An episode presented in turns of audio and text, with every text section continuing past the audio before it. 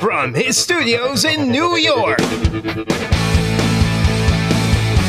It's time for Wake Up Call with Dan Tortora, where sports meets life.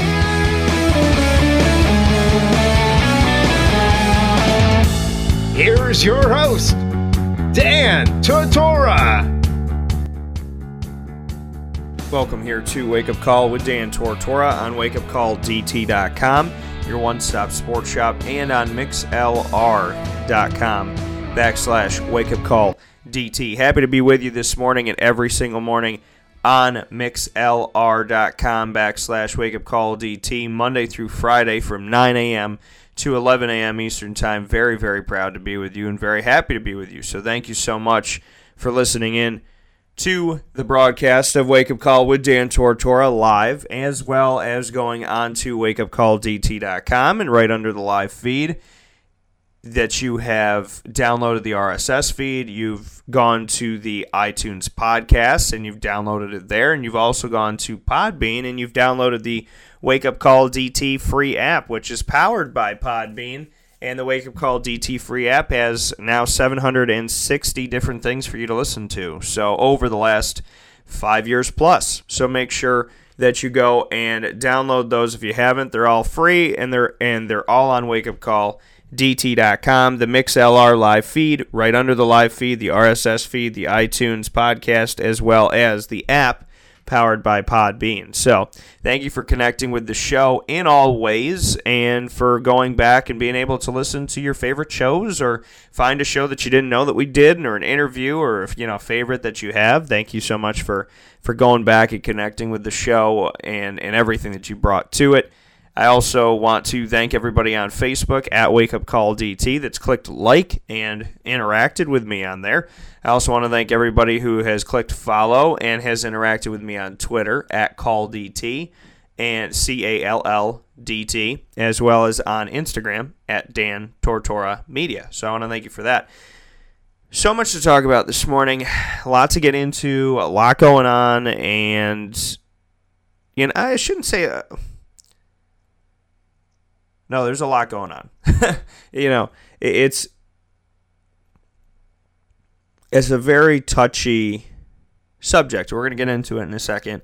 But on today's show, in the first hour of today's show, we are going to peel back the orange, which is what I have called for years my analysis of Syracuse sports. In this case, it's going to be Syracuse at LSU, Syracuse football overall in their first four games of the season.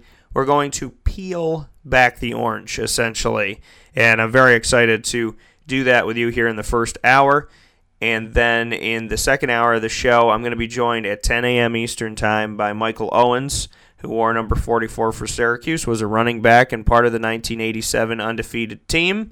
Also going to speak at 10:30 a.m. Eastern Time with a great friend of mine and my co-host for our live pregame shows at Lee's and Staggerwald, downtown Syracuse, 117 East Fayette Street, who has the great wake-up call-inspired nachos, and you can go out and get them today or any day. Get them any day. Get them any day of the week. You don't have to just get them during the pregame show. Go and get the nachos. They are so good. The Wake Up Call Pub nachos, corned beef on one side, pastrami on the other, and that, you know, the deli meat right there that they slice so good, and then it's mixed in with jalapenos and banana peppers and lettuce and cheese and olives, and so good. So make sure that you get that there. Rob Drummond's going to join me at 10:30 a.m. Eastern Time. My co-host for those pregame shows, he'll be on. He's also a member of the 1987 undefeated team and shared the backfield with Michael Owens. So they will both be on the show to discuss what they're taking away from Syracuse, because their team of 1987 that won undefeated was honored at the game where Syracuse lost to Middle Tennessee at home. And obviously, you know, these guys pay attention to the team. They pay attention to what's going on. And the LSU game was pretty darn close with less than 6 minutes to play, 28-26, with Syracuse down by 2 and fought back to an opportunity with 16 unanswered points in over 12 minutes. So we're going to discuss all of that on today's show with these two gentlemen. So first hour, we're talking Syracuse at LSU. We're peeling back the orange. And then in the second hour of the show, Michael Owens is going to help me peel back the orange, give his thoughts from the 1987 undefeated team and what he's taken away from this year's team, and Dino Babers.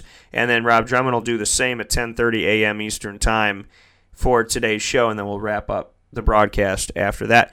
But before we get to anything, you know, there's some things we need to discuss. And, you know, over the weekend, the NFL decided to come together in camaraderie and find a way to navigate through the very testy waters of what we're living in today. And that is, you know, do you honor the flag?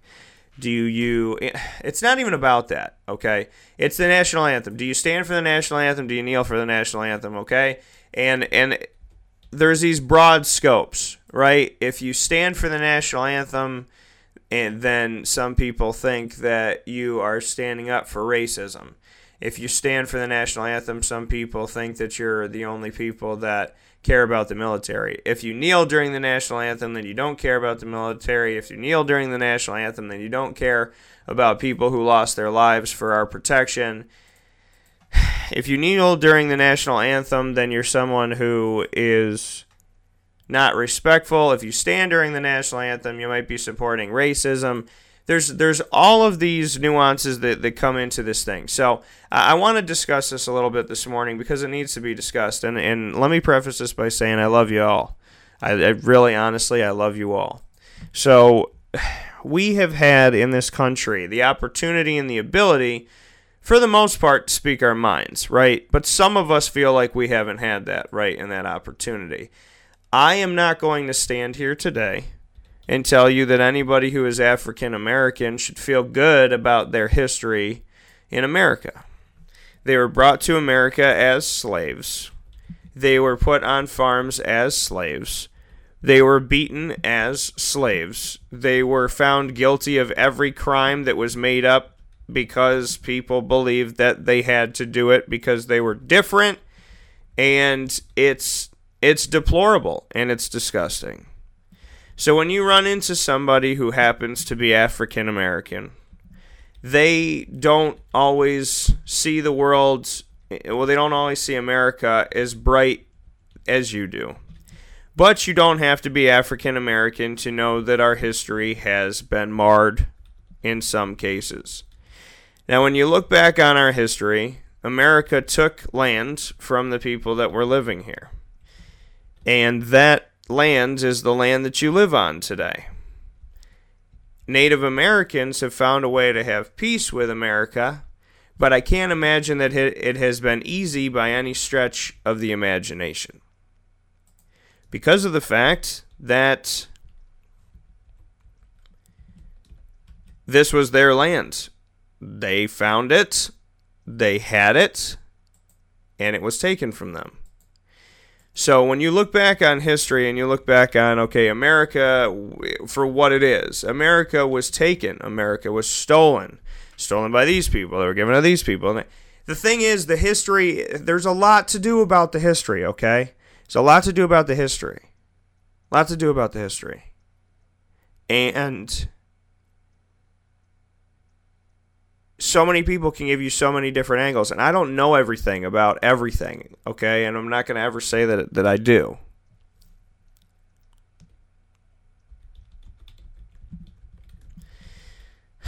So the world that we live in today, you would think, okay, there's no more racism, the Civil War was such a long time ago, who cares? But it still happens. And just because racism doesn't hit your doorstep necessarily doesn't mean that racism doesn't exist. Just because prejudice doesn't hit your doorstep. The thing is, if you don't have anybody in your family that got murdered, do you believe that nobody gets murdered? If nobody in your family's been raped, do you believe that no one's ever been raped? If no one's ever broken into your house, do you believe that nobody breaks into any houses? If nothing's ever been stolen from you, do you believe that people never steal anything ever in the history of anything? No, of course not. You know that there's murders. You know that there's rape. You know that there's these terrible things that go on in the world. Racism, prejudice, sexism, it happens all the time. It happens all the time. So to turn a blind eye to it and pretend like it doesn't exist because it doesn't affect you is disrespectful to the people that it does affect. And it affects a lot of people. And this flag issue has sought to divide our country again. Colin Kaepernick is not a bad person. Colin Kaepernick is not an America hater. Colin Kaepernick is not somebody that wants you and your children to die a terrible, horrible death. Colin Kaepernick took a stand for something that he believed in the way he wanted to. Now, Floyd Little was on the show. Syracuse, an NFL living legend, was on the show last week. And he said, I don't agree with the stance that I don't agree with how Colin Kaepernick took a stance. He is allowed to live his freedom, but he should have taken it to the steps of the police department. He shouldn't have disrespected the flag. I'm from a military background. And Floyd Little says, you know what? You should stand. Right? You should stand. Now, I stand for the national anthem. And I stand for the national anthem in honor of my grandfathers and my great uncles that fought in World War II and that fought in wars beyond that. I stand up to thank people for their service. I stand up because I appreciate it. But Bob Costas said something this morning on CNN that really was amazing. He was like, the national anthem has been synonymous with the military, but with nobody else. Not with police officers, not with firefighters, not with first responders, and I mean, I guess a little bit more now with first responders, not with teachers, not with nurses and doctors that are keeping us alive. Not with people that are running nursing homes the right way and trying to make sure that our families are taken care of as they get older. But just the military. Just the military. Nobody else. No one else gives anything to America. Just the military. And it's gone in so many different directions. I'm sitting here this morning and I'm trying to find the perfect words to tell you.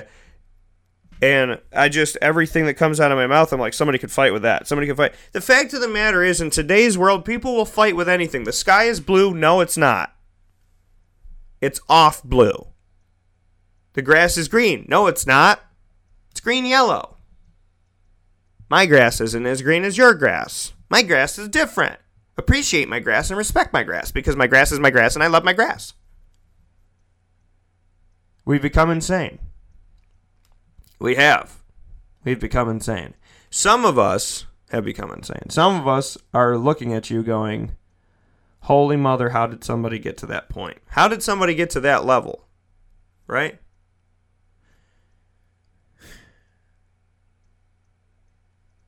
This is a difficult, difficult thing to navigate, but let's do our best. Okay? During the Jaguars game that was played in London at 9:30 a.m. Eastern Time, here, because London obviously is later, the Jacksonville Jaguars, there's a bunch of Jaguars that kneeled on the ground. There were Jaguars that stood up. Shad Khan, the owner of the Jacksonville Jaguars, locked arms with his players and stood on the sidelines. We came together.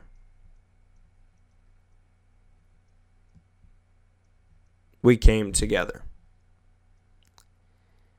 They kneeled arm in arm. They stood arm in arm. And there's a phenomenal picture that I put up yesterday, and I thank whoever took it, of Aaron Colvin in between Jalen Ramsey and A.J. Bowie of the Jaguars. And Ramsey is kneeling, Bowie is kneeling, and Colvin is standing, and he's got his hand on the back of A.J. Bowie and his other hand on the back of Jalen Ramsey. And I thought that that was a profound picture, because it was whether you're kneeling or you're standing, you're my brother. Whether you're kneeling or you're standing, you're my brother. You're my brother. You're my family. And Shad Khan locked arm in arm with the players that he oversees. Meant the world to me. Even being overseas, it's affecting the world. And the thing is, here's the thing. Colin Kaepernick was a scapegoat. Not a scapegoat, but Colin Kaepernick was a target, right? He was a target. You could literally put it right on him. Colin Kaepernick, you're bad. You're bad, Colin Kaepernick. You're a bad, bad man. That's what people were doing, right? But then Trump opened his mouth again, like he always seems to do. And when he opened his mouth, things came out that made you stop and say, is this the America we want to be a part of?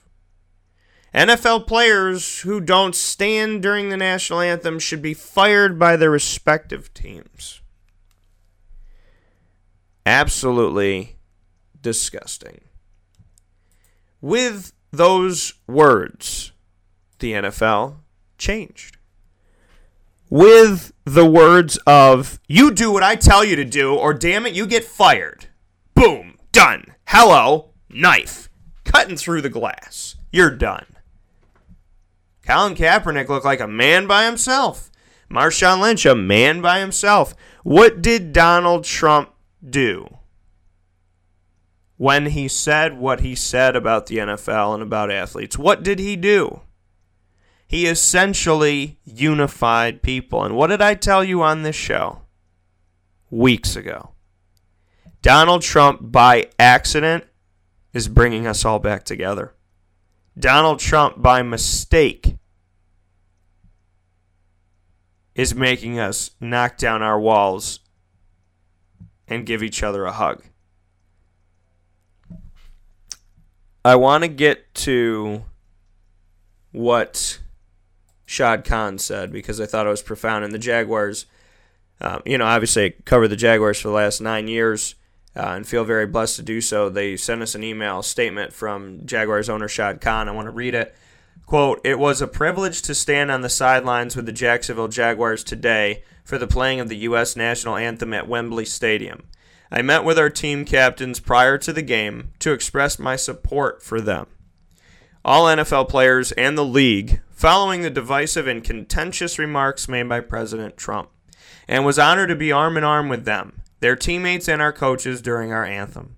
Our team in the National Football League reflects our nation, with diversity coming in many ways, in many forms, race, faith, our views, and our goals. We have a lot of work to do, and we can do it, but the comments by the president make it harder. That's why it was important for us, and personally for me, to show the world that even if we may differ at times, we can and should be united in the effort to become better as people and a nation. Even if we may differ at times, we can and should be united in the effort to become better as people and as a nation."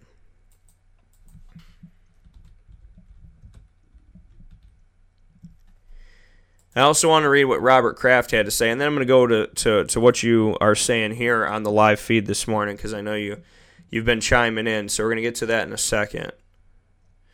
I do want to I want to read what Robert Kraft had to say, just because of the fact that of course, Donald Trump says that they're great friends and yada, yada, yada, and who knows who's a great friend of Trump and who's not. Robert Kraft said, quote, "I am deeply disappointed by the tone of the comments made by the president on Friday." That was Friday, September 22nd.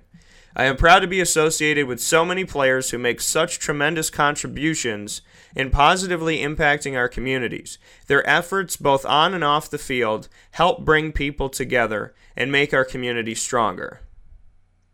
There is no greater unifier in this country than sports, and unfortunately nothing more divisive than politics. I think our political leaders could learn a lot from the lessons of teamwork and the importance of working together toward a common goal. Our players are intelligent, thoughtful, and care deeply about our community. And I support their right to peacefully affect social change and raise awareness in a matter that they feel is most impactful. End quote.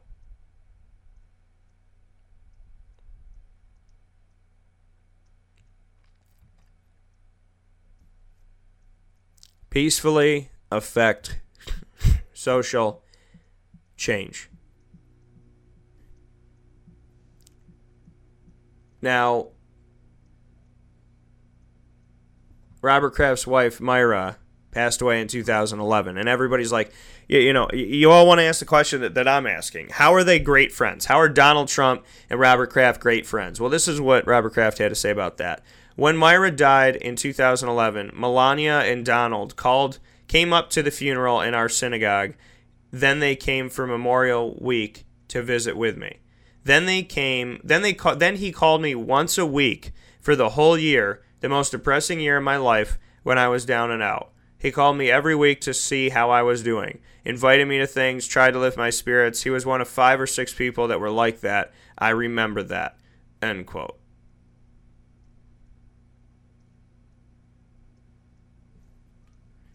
So, for the people wondering, why is he connected to Trump? Well, Trump was there for him when he needed him. So, Trump's got some good bones in that body. But we're living in a society right now that people want to look at it as bad. I look at it as good. It's demanding to know who you are. You can't hide anymore.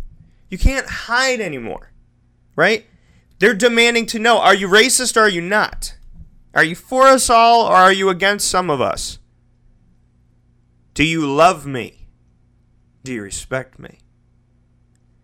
Can you be okay with the fact that I speak a different language? Can you be okay with the fact that I look different? Can you be okay with the fact that I go to temple and not to church? Can you be okay with the fact that I read the Torah and not the Bible? Can you be okay with the fact that I love a man and I'm a man instead of loving a woman? Can you appreciate the fact that I am a woman who loves a woman and not a man? Can you appreciate and respect the fact that I say I love God on the air?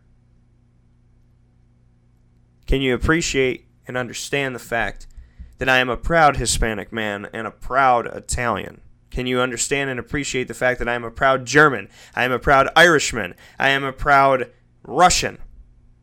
Can you understand and appreciate the fact that I am Russian and not against America? Can you appreciate and understand the fact that I was born in the Middle East and I don't hate America? Can you appreciate and understand the fact that I am just like you, though I look different, sound different, sometimes may act different? I am your equal. I am your brother. I am your sister. The world is asking us who we are. Choose wisely how you respond. Choose wisely how you respond.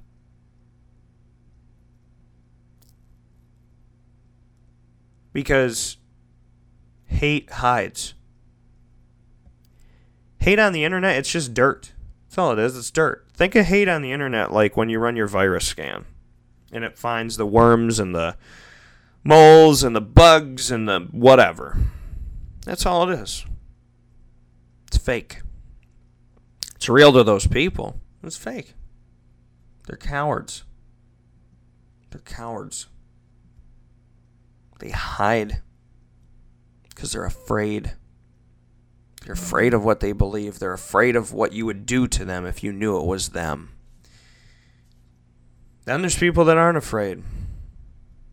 People that'll write the N-word on your locker. People that'll push you down and call you a whore. Those people aren't afraid. And that concerns me. Because hate comes in a lot of forms. It comes in forms where it hides in the computer. Oh. Big Booty 16 just told me I'm an N-word. I don't know who this person is. Could be your next door neighbor. And that freaks you out, right? Freaks you out, but it shouldn't. It shouldn't freak you out. Because fear wants to set in, and you can't let it. Love has to set in. It's very hard right now to love, right? People say it's hard to love right now. I love my wife. I love my kid, my little puppy. I love her. I love my mama. I love her. Even though we are completely and utterly different people, I love my father. Completely different people. Couldn't be more different at times.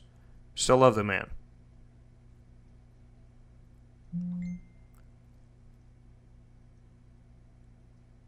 I don't think it's hard to love. I think it's really hard to hate. It's diligence. It's ignorance. It's naivety. Hate takes a lot of work. And it's not that love doesn't take a lot of work. But when I wake up in the morning and I go, God, I love you, that doesn't make my head hurt. But if I hate something, oh, it's like waking up with a giant anvil on your face. Why would you want to carry that? But people do. People carry it, and people are okay with carrying it. And that's sad. That's really sad. What can we do? What can you and I do? What can we do to make it better? I don't care if you stand or sit. I don't care if you lay down. I don't care if you hang from the rafters upside down on a trapeze. I don't think Colin Kaepernick ever said that the military sucks. I came here on this show over a year ago and said, Colin Kaepernick, you better stand. Because of what I believe and what I care about. And you know what? I educated myself since I made that statement. And I said, you know what, Colin? I'm telling you to stand because of why I stand. And I stand for good reasons. I stand for love. But you're kneeling for love. And if you're kneeling for love and I'm standing for love, we're both for love, correct? So do you and I'm going to do me, but we're both doing it for love, are we not? Then that's okay. That's okay then. I've educated myself. Because when I saw the Jaguars kneel and stand... And granted, I was at Everbank Field last week, week two, for the Tennessee game, and I don't remember anybody, you know, making a huge statement kneeling or anything with the Jaguars or the Titans. After Trump's comments, when I saw the Jaguars stand arm in arm and kneel arm in arm, and I saw, like I said, that picture of Aaron Colvin, he wanted to stand, Ramsey wanted to kneel, Bowie wanted to kneel. But they were all together. It was like, bro, you kneel, I stand, but I love you. You're going to kneel for the anthem, I'm going to stand for the anthem, but we're together. Because standing doesn't make you racist and kneeling doesn't make you an enemy of the state. So I got you. I got you. I love to kneel. And I love to kneel before God because I am not worthy of God. I stand in appreciation. I kneel in appreciation. I lay down in appreciation. I bow my head in appreciation. I look forward in appreciation. I look up in appreciation.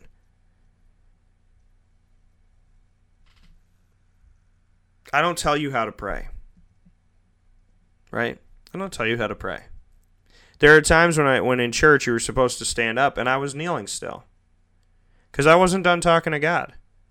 I wasn't done asking Him for something that mattered the world to me, to help others, to help me at the time. I wasn't done thanking Him. I wasn't done. If the church looked at me and said, well, he's kneeling and we're supposed to be standing during this part of Mass, so if he does it again, he's gone, excommunicated, bye. See you later. No. No. Funniest thing in the world, people that go to church for an hour and then are literally mean, hateful people every other hour they have that week.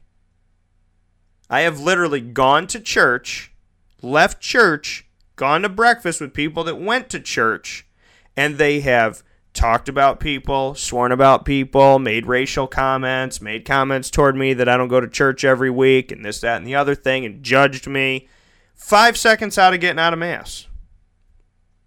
There's also people that go to church that walk out of church and they're loving and they're caring and they're not racist and they're not bigots and they're not ignorant and they're super sweet. You can't say every single Catholic is fake. It's not true. Can't say that every African American person is unequal to a white person, because that's disgustingly not true. I have had an African American man, well, let me call him a boy, who looked me in the eye and said that he didn't think that I could ever have been able to play football in my life because I'm not black. I had somebody say that to me. A former NFL player who sat and watched his team win a Super Bowl and brought nothing to the game, which I find very comical. And even if he was Super Bowl champion that actually did something in the Super Bowl, he looked me in the eye and tried to break me down. Your wife is taller than you. I was like, all right, buddy, are you... So what? I'm taller than you. So what? I'm not going to make a racial statement, but it's cool. But it's cool. No, go ahead and say it. No, it's cool. You know. It's just that your color, man. You know. You know, bro. No, I don't know. I don't know. Christian McCaffrey doesn't know. Moose Johnson doesn't know. Rob Conrad doesn't know. I'm sorry. What are you trying to say? Please enlighten me. And everyone who's not African American who is not allowed to play football because they suck because they're not your color. But that's one man that said that. Do you know how many NFL players I've spoken to? Do you know how many people I've been around? In 14 years of broadcasting, that Nimrod is a nobody. And he's fighting to be a somebody. Not going to be a somebody in my book. In the sense of somebody that I'm going to listen to. But I'm going to pray for him. Because he needs it. I'm going to hope the best for him. Because obviously he is not a happy person. But in 14 years of broadcasting, that was the most gratuitous thing. And then somebody else who misunderstood a conversation I was having with another player that didn't even concern that player. Where he thought I was making fun of his team, and I was actually just shooting the breeze with somebody who I had known who went to the same high school as me and just so happens to be in the NFL. So, ignorance causes people to get angry. Ignorance causes people to say and do really stupid things. But you can't say, well, ignorance made me do it. You're being ignorant. It's not that ignorant is a person and they're holding a gun to your head and they're going, hey, be ignorant or I'm going to shoot you. People choose. People choose to be the way that they are. They choose to be the way that they are. Okay? They do. I have had people be verbally and physically abusive toward me in my life. My response... I don't want to do that to other people. I don't want to hurt anybody, verbally, physically. I don't want that to be my legacy. I don't want that to be connected with me. I apologize for anything I've ever done wrong because I don't want to be that person. Other people, they don't care. It doesn't matter. We're peeling back the reality of life, okay? Because you're having these conversations with your family and somebody's going, tell that N to da-da-da-da-da. And you're like, whoa, wait a moment. That who? That N, his name is Bill. So you're starting to unravel, right? You got a person in your family that says, hey, I'm gay, and somebody in your family goes, yeah, I got some things to say about that. Whoa, you do? Okay, reality strike. We're starting to peel back.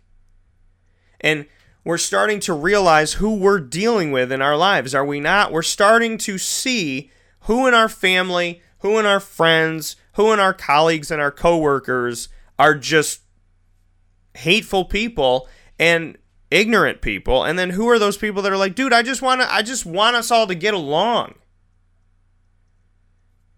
When two people are fighting in a town square, there's some people that stand around them that are like, fight, fight, fight, fight. And then there's other people that are standing in between them going, guys, whatever this is about, it's not worth it.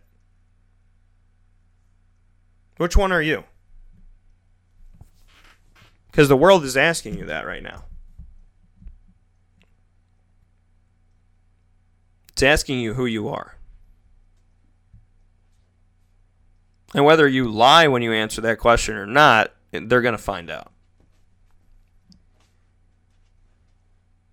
Character of a man or a woman is not judged by how much money they have or where they come from or what their nationality is or what color of skin they are.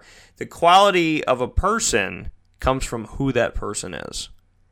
And there is no amount of money and no amount of materials and no amount of this, that, and the other thing that can shade or change reality. It may help you hide for a little while, but it will not change reality. And the reality of it all is that we are seeing those of you that meddle and that want to divide, and we're seeing those of us that want to unite. The fact that anybody wants to divide is beyond me because it doesn't give anybody a good life. It's like firing off a nuclear weapon. No matter who does it, we're all screwed. Does nobody get that? No matter who does it, we're all screwed. All of us. I read a report years ago that wherever the nuclear bomb hits, it's like extreme and imminent danger. And then outside of that, it's like potential things that could happen with, you know, as a ripple effect within a couple, you know, whatever, days, weeks, months. And then it says 20 years later, particles in the air breathed in by human beings could cause cancer. 20 years after a nuclear missile. 20 years after. So whether it's Kim Jong crazy or it's our president say whatever I want, whatever, whoever it is, whoever it is. The thing is, whether you voted for Hillary Clinton, Donald Trump, or Harambe, you're not happy right now. You shouldn't be. None of us should be like, well, I got the right person. Yes, I did. No. Hillary Clinton was shady as all heck and scary. Donald Trump is not shady, but he's become very scary. Or he's been scary the whole time, depending on how you look at it. Harambe didn't do... I just don't even get that. I'm going to go there. But I'm here with you today to say, you know, are you really happy with what we have? Are you happy with Congress? Are you happy with the judges that sit on the Supreme Court? Are you happy? Are you happy that there are cops that have badges on that beat the hell out of people because they feel like it? Are you happy that your family member who is a cop could be shot today as a way to get back at another cop that they didn't even know from another part of the country? What are we becoming? What are we doing? I'm not becoming anything different. I'm here. I'm not going to change. I'm only going to get better. That's it, if I change. I'm not going to change for the worse. I promise myself that. I don't have to promise you that or anybody else that, because that's a me thing. I promise me I'm gonna be all right because I love you, not because I have to, but because I want to. There are people in my life that trust me. They are extremely difficult to love. But what is my other option? To hate them? To do what they do to me? To bring that back? Why would I do that? We all have people in our family that you literally cannot stand spending 5 minutes with at times because they just don't stop. Ever. They just don't shut up. They don't stop. They see everything a certain way, and that's it. They're never wrong. Never wrong.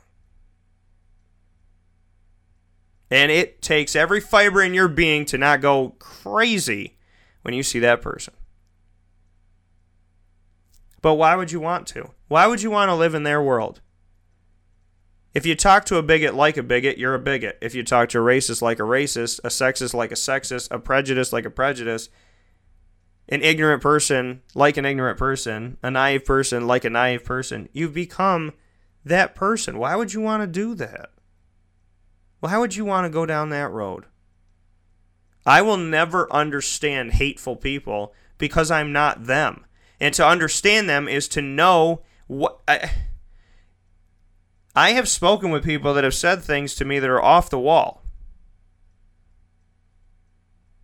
I don't like black people, Dan. Why? Because they steal things, all of them. What?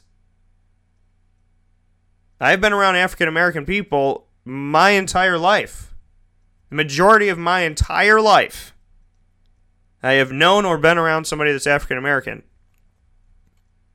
Some are my closest friends. A lot are my closest friends, and none of them have taken anything from me. They've actually done the opposite. They've actually helped people not take things from me. They've actually stood by me to not let someone take my happiness, take my appreciation, take my smile away. So, yeah, no, I don't know what you're talking about. Dan, don't you think people that are gay are a little bit weird, a little bit confused? No, I don't. Someone I consider my brother and one of my friends that I love and miss like crazy because since we graduated from college, I've only seen him like once or twice. Probably once, I think. Two wonderful people that always instilled that my spirit should be strong. Always. Have always been positive with me. Always wanted the best for me. So I've come to a conclusion. If you kneel, if you stand, I don't care what you do as long as you do it arm in arm with the person next to you. Wouldn't it be great if the media would stand arm in arm? Talk about hate. People hate people they don't even know. Being in the world that I'm in with the media, they could all be white. They all friggin' hate each other more than anything in the world. I don't get it. I hate you. Why? Because they're successful? I hate you. Why? Because you work for another newspaper. I hate you because you used to work for me, and then you don't work for me anymore, so I hate you because my boss told me that I needed to, and that's the way that makes sense. I hate you because you're good at your job. Man, why, dude? Friggin' hold arm in arm with me. If the media joined me in a press box, and I put one arm out, and I put the other arm out, and you locked arms with me, damn it, that would be a statement.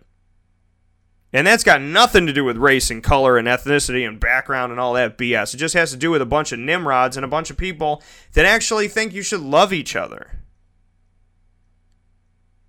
Sometimes you sit in a press box and you say, what was one of the requirements of being a media member? You have to be a total dick and just hate everybody. And everyone is a story and nobody is a person. Nobody has feelings. Nobody has a life. Nobody has relationships. It's just about the story. It's just about getting clicks on my paper, living a measly existence, hoping to Jesus I make enough money to get by, and then when I die, having God say he's disappointed in me. No, thank you. No, thank you. It doesn't have to do with race. It has to do with everything. It has to do with the fact that if you're not my family member and you're not my wife and you're not my husband, I don't want to touch you. Why? Walk through Wegmans today, and when you see somebody and they lock eyes with you and you don't know them, say, hi, how are you today? You'll freak the hell out of them. Some of them will go, good, how are you? Others will ignore you. Others will be completely shocked that anybody spoke to them that they don't know. But you know what? You did a good deed today. And that person's going to go home and go, I'll be darned, somebody just came and said hello to me today, and I don't even know this person. It was so cool. Wow. Maybe I'll do that when I go to Target. You know what? I'm going to do that when I go when I go to the park today, I'm just going to say hi to, if I see somebody, there's always that lady that's walking her dog. I'm going to say hi to her today. This will be great. Compel somebody to do something good. Why not? And the thing is, it's okay. It's okay. If you stand or you kneel for the flag, it's okay. As long as you have love in your heart. I don't care. There's some people in wheelchairs that can't stand. Do they not have love in their hearts? There are some people that lie down in a hospital bed. Do they have love in their hearts? All I care about is what you have in your heart. That's all I care about. Is your heart dark with hate? Or is it shining with the light of God? That's all I care about. That's all I care about. I cannot fathom or imagine the history of being an African American person. But despite the fact that I was not born an African American man, you bet your sweet life and everything you care about that I do my best to stand in those shoes and be there for the people that are. Because how can I be a human being if I cannot learn of my brother and learn of my sister? We joke about Kim Jong-un. I do his voice on the show and make him over the top crazy. But the fact of the matter is, I joke to help us laugh about something as opposed to crying or hating. And the fact of the matter is, he needs to go. If he really truly has people in concentration camps and he's not feeding people, how can the world stand idly by and do nothing? And I'm not saying blow him up. I'm saying there's 193 member states in the United Nations. Why have they done nothing? Why do they refuse? Why are they so scared? A bully may always be a bully. But when a bully has nothing to bully or no response, the bully becomes very angry. Because the bully's power lies in you. Not in them. Remember that. The president of our country, I am very sad to say this morning, has become a bully, a tyrant. How will we respond as he screams and rants and raves for our power? Will we give it to him? Or will we prove that we are better than that?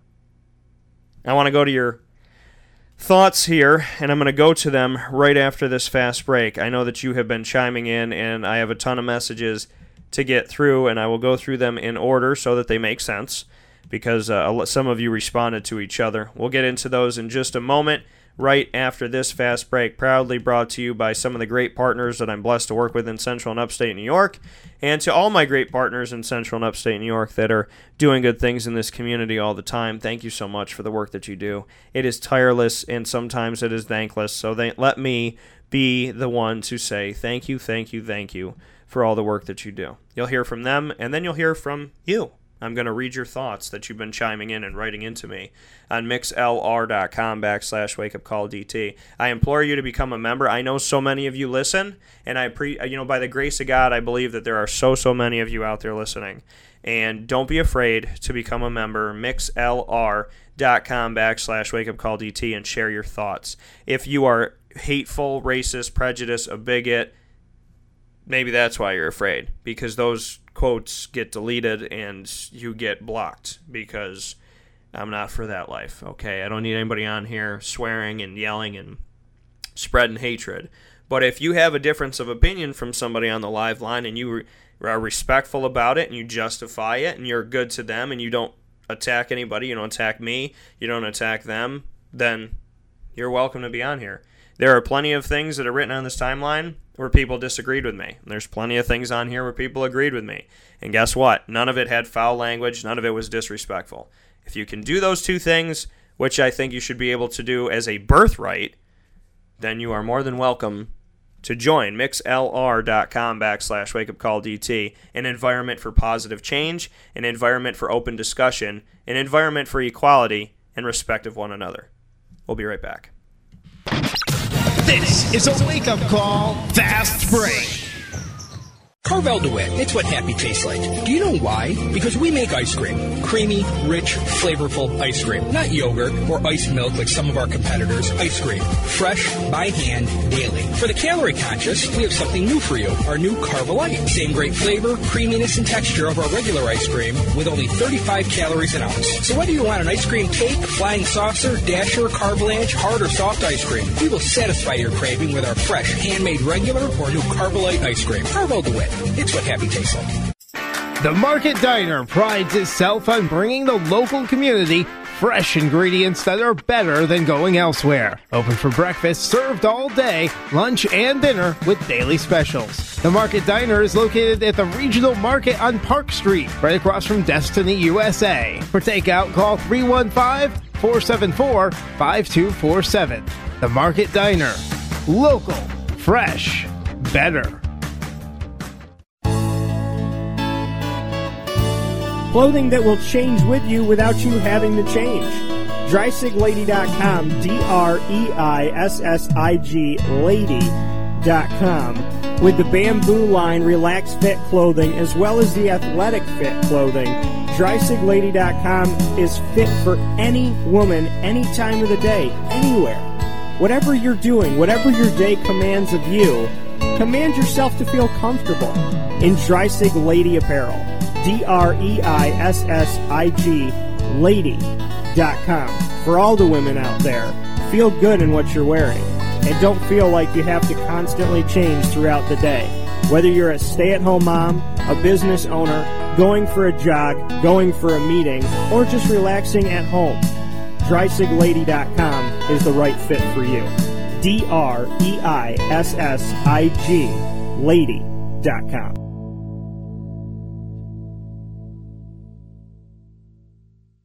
Green's Ale House and Grill, located on 104 West Bridge Street in Oswego, New York, is your home for all the games all the time, Sunday through Saturday, no matter what the sport is. It's also your home of Wingmaster Jabber, who's constantly in the kitchen creating wings that have won awards and you love to eat every single day of the week. At Green's, you'll also find the Wake Up Call with Dan Tortora live on location coaches show, exclusively dedicated to the Oswego State Lakers' numerous sports programs. There's only one place to go in Oswego, and that is Green's Ale House and Grill, 104 West Bridge Street in Oswego, New York. We'll see you there. This is Lawrence Papaleo, licensed real estate salesperson for Gilbo Realty. Call our home office at 315-752-9513, or better yet, call or text me directly at 315-748-2524. Let me ask you a question, Lawrence. If I needed you to help me buy a house, find the right place, could you help me do that? Joe, I'll help you find your dream home. You don't ever say my name on the radio, never. If I needed to sell a house, could you help me go about that the right way? Yes, I can. How do they get a hold of you? Call me directly at 315-748-2524.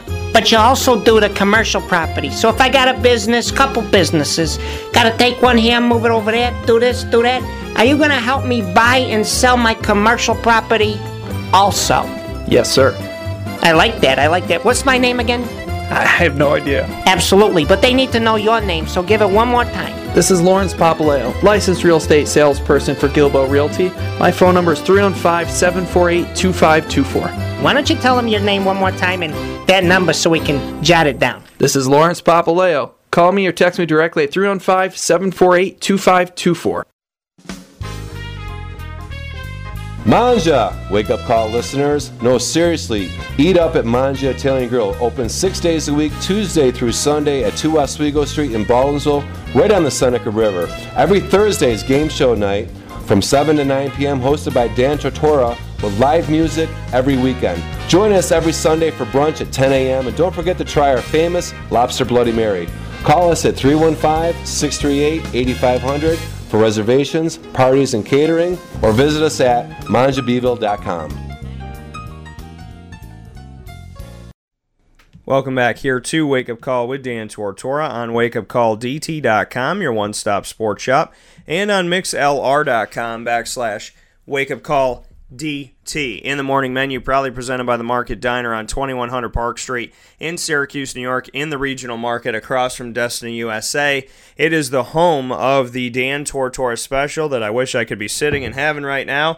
That is my spin on the breakfast sandwich, bacon, egg, and cheese inside of a Belgian waffle. It is amazing, and it is absolutely something that you need to get out and try if you have not yet. So many have. Central New York, upstate New York, and those of you that have traveled in to our community have been amazing in your response to the sandwich, and I want to thank you so much for that. Make sure you get your Dan Tortora special exclusively at the Market Diner any day of the week, Monday through Saturday for breakfast, lunch, and dinner, Sunday up until 2:30 p.m.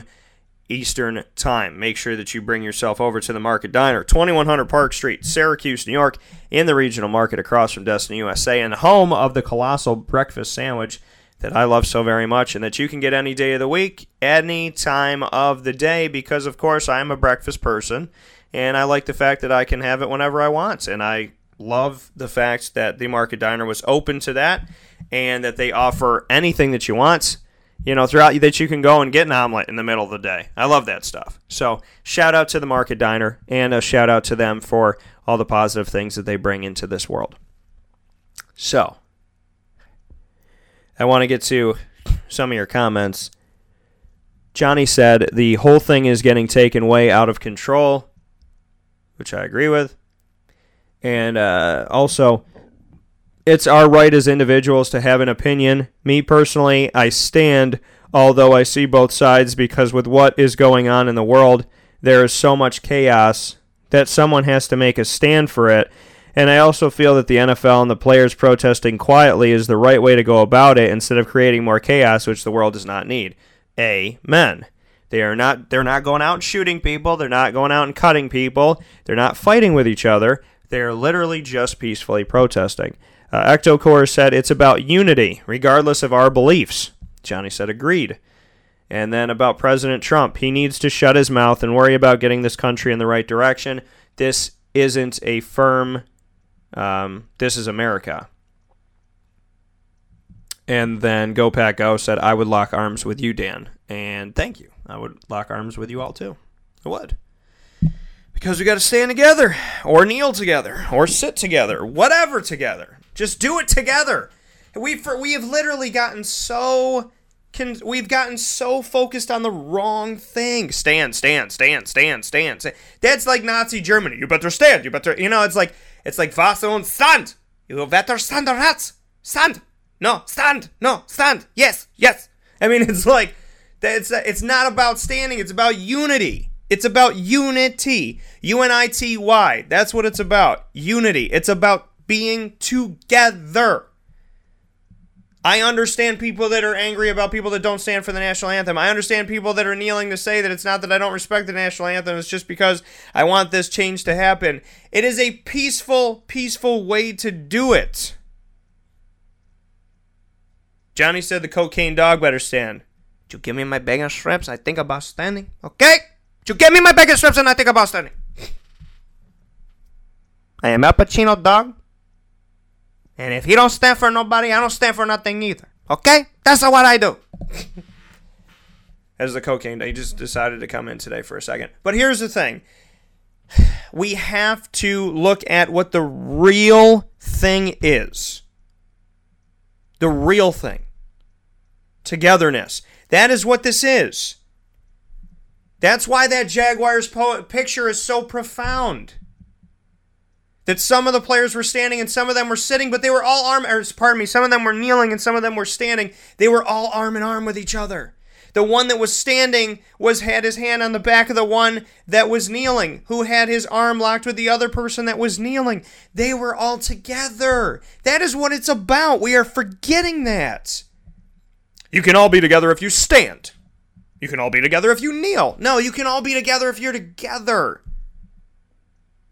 You can all be together if you're together. Togetherness. That's what it's about. Being together. Finding a way. Be together. We're forgetting the big picture. Togetherness is the picture. If you can be together, you don't all have to stand. You don't all have to kneel. You don't all have to sit. You're just together. Is that not our nation? Some of us kneel. Some of us stand. Some of us are white. Some of us are black. Some of us are brown. Some of us are this. Some of us are that. Some of us are straight. Some of us are gay. Some of us are tall. Some of us are short. But we're all together in this great fight to do right, to do good.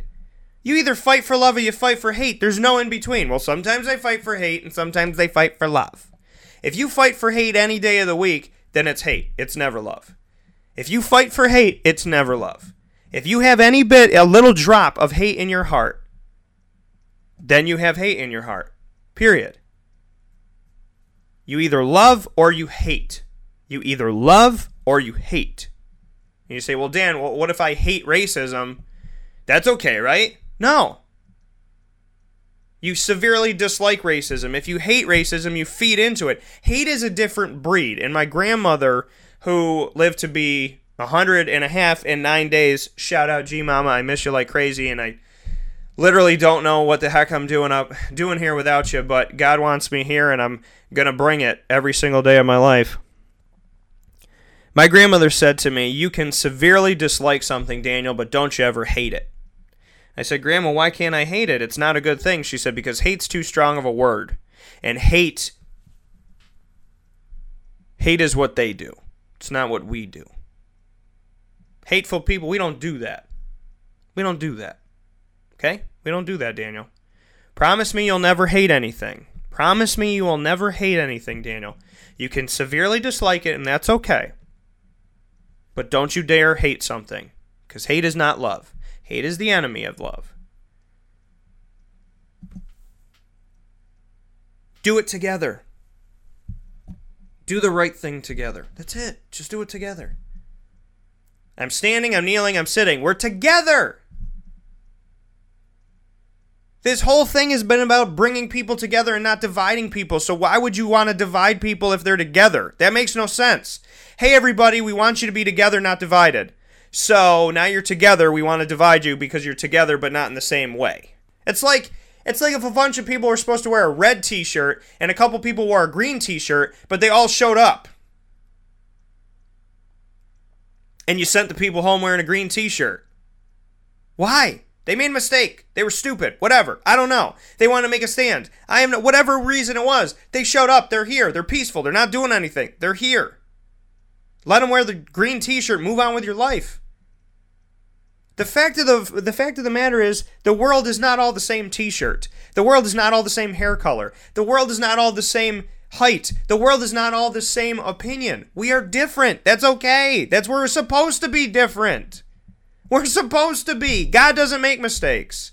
God does not make errors. We do. He doesn't. We do. It is not on God. It is on us. God, why did you let this natural disaster happen? I don't have an answer for that. I'm not God. I am not God, but Holy Mother, did my wife not say something profound to me last night? She said, Daniel, I don't like what's going on in North Korea. I don't want to believe that my life is going to end because some nut job fires a nuclear missile at us. But you know what? I'm going to trust God. I trust God with everything I have. I have faith in God. I trust God completely. And however he wants me to go is how he wants me to go. But I'm not going to spend a moment of my life wasting it worrying about how I'm going to go. Whenever he wants me to go, however he wants me to go, he's already written it, he already knows, and that's the way it's going to be, and I'm okay with that because I trust him and I have faith in him and I have faith that he will take care of me. Lord, my wife knocked me off my seat last night. Flew right off the table.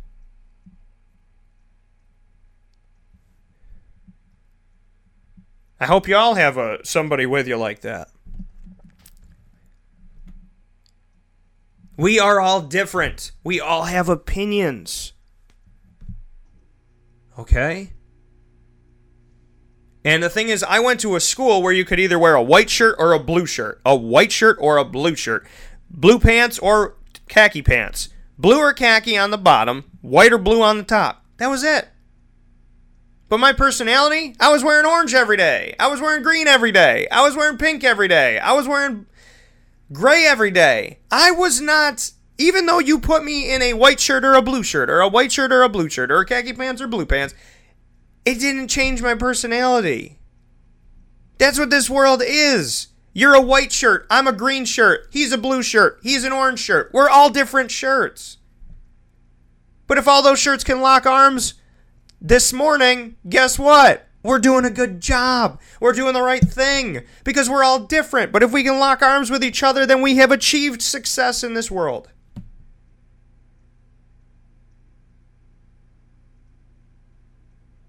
I thank you all for listening to the show because I'm trying my darndest to change this world and make it a better place. I really am. I really am. And we're going to talk to some people that are trying to do the same thing. And that's coming up next here on Wake Up Call with Dan Tortora. Ectocore said, how did they take Pennywise down with unity? Amen to that. And Johnny said, oh, FYI, that I should feel that I need to thank him because he benched Tom Brady and Matt Prater. I don't need to thank you for that. I said on Fantasy Football Friday, you need to play these people. That's on you, Johnny B. It's not on me. It's on you. You got to take that in. There are some people that I benched, too, that I was not happy that I benched, okay? I figured Jordy Nelson was going to play. I didn't know how much, so I put him on the bench. Not happy about that. Not at all. So, things happen. We make decisions. We move forward. By the way, to my listeners that wanted to go see it with me, we better make that happen, folks. So, y'all need to figure that out. Because I'm trying to go see it. We're going to take a step aside here. I don't know why I want to see this scary movie. Maybe it's because of unity. Maybe it's because I know that there's a lot of giant clowns in this world. And we all need to get back to our kid spirit that didn't have any prejudice and unite with each other. So let's make it happen. How about that analogy for you? There's a lot of clowns in this world, and we defeat them by uniting with each other. I love that Ectocores said, can I lock arms with you in the movie? Hashtag weird. I don't know why you think it's weird, Ectocores. I only go to movies that with people that agree to lock arms with me. And I will also tell you this, you will want to lock arms with me 5 minutes into that movie, because you will be terrified. So, just saying. I'm just saying.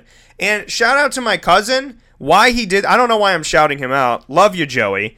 But he gets really scared in scary movies. In the middle of seeing it, he jumped, I'm not kidding with you, he jumped up in the air, turned his body, and punched me square in the arm. Thank Jesus I'm a strong dude. But what the, I mean, seriously?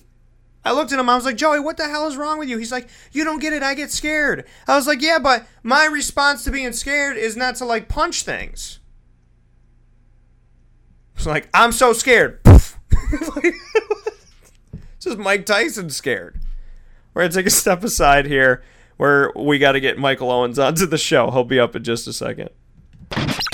This is a wake-up call, fast break.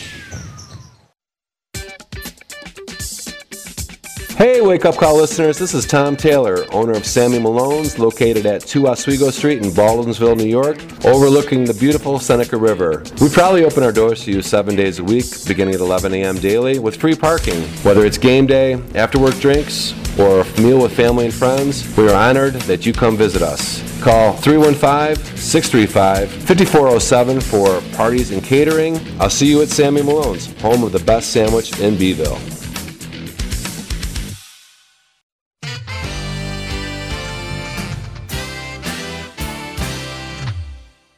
Hi, this is Domenico Vitali, owner of Giovanni's Formalwear, where you look great and feel even better with our renowned tailoring and alteration services on any suit or any tuxedo from anywhere. Call 315-455-8729. That's 315-455-8729. Stop in locally on Route 11 in North Syracuse, next to the Ponderosa Plaza, where you can choose your style, get fitted, and tailored, all at Giovanni's Formal Wear.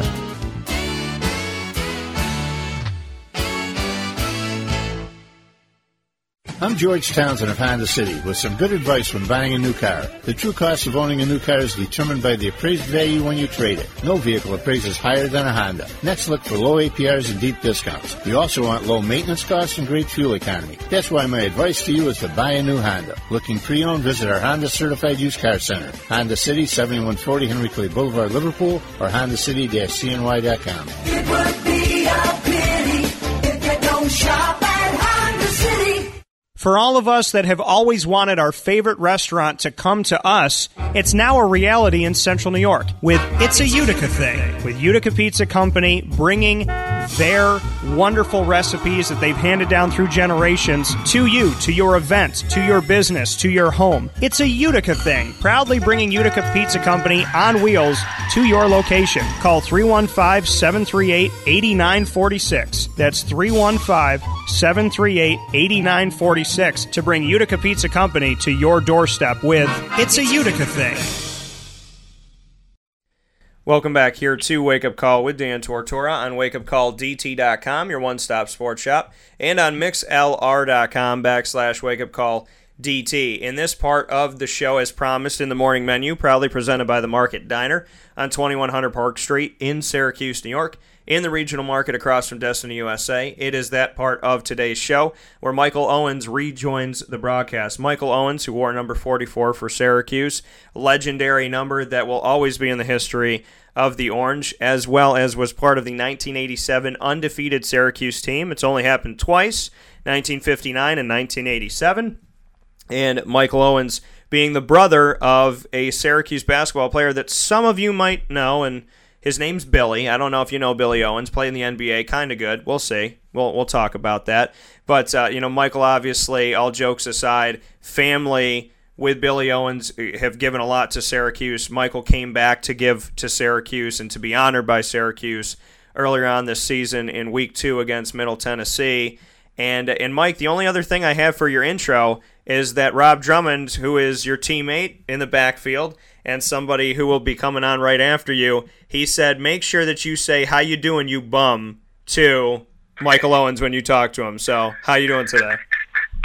I'm doing good, man. I'm doing real good. That's my man. That's my brother from another mother, Big Rob. When you had the opportunity to all come back together to Syracuse, I know that you and I got to talk a little bit there. I know that, obviously you and Rob and Donnie McPherson and whatnot spoke with the media, but there was, about 40 of you guys or so that were there at the game. Bring me into those reunions. Do you get to do it a lot? Are there guys you get to see a lot? Or was this kind of one of those moments that you've been yearning for years to get back together?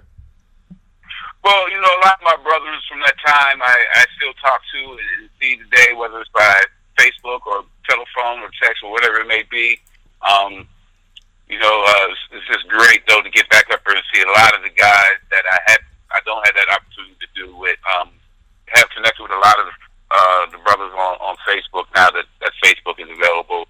But to actually sit down and kick it and talk and have a drink and have something to eat with the fellas that you hadn't seen in 30 years, it was great, man. I mean, there were some guys I hadn't seen since I left school, so that was awesome. Who were some of the people that you hadn't seen since back in the 80s? Oh, the Jimmy Guns, the Fred DeRiggi, the Keith Freibergs, the Brian Abrahams, who didn't make it up to this one, but I got the chance to talk to him during the time.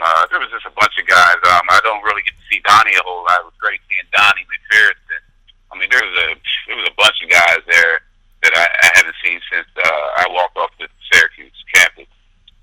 Now, speaking here with Michael Owens, who played with Syracuse in the late 80s and was part of that 1987 undefeated team, Rob and I spoke about watching that game and watching the Middle Tennessee game, the game that you guys were honored at, and then you all sat together in the stands and watched this game.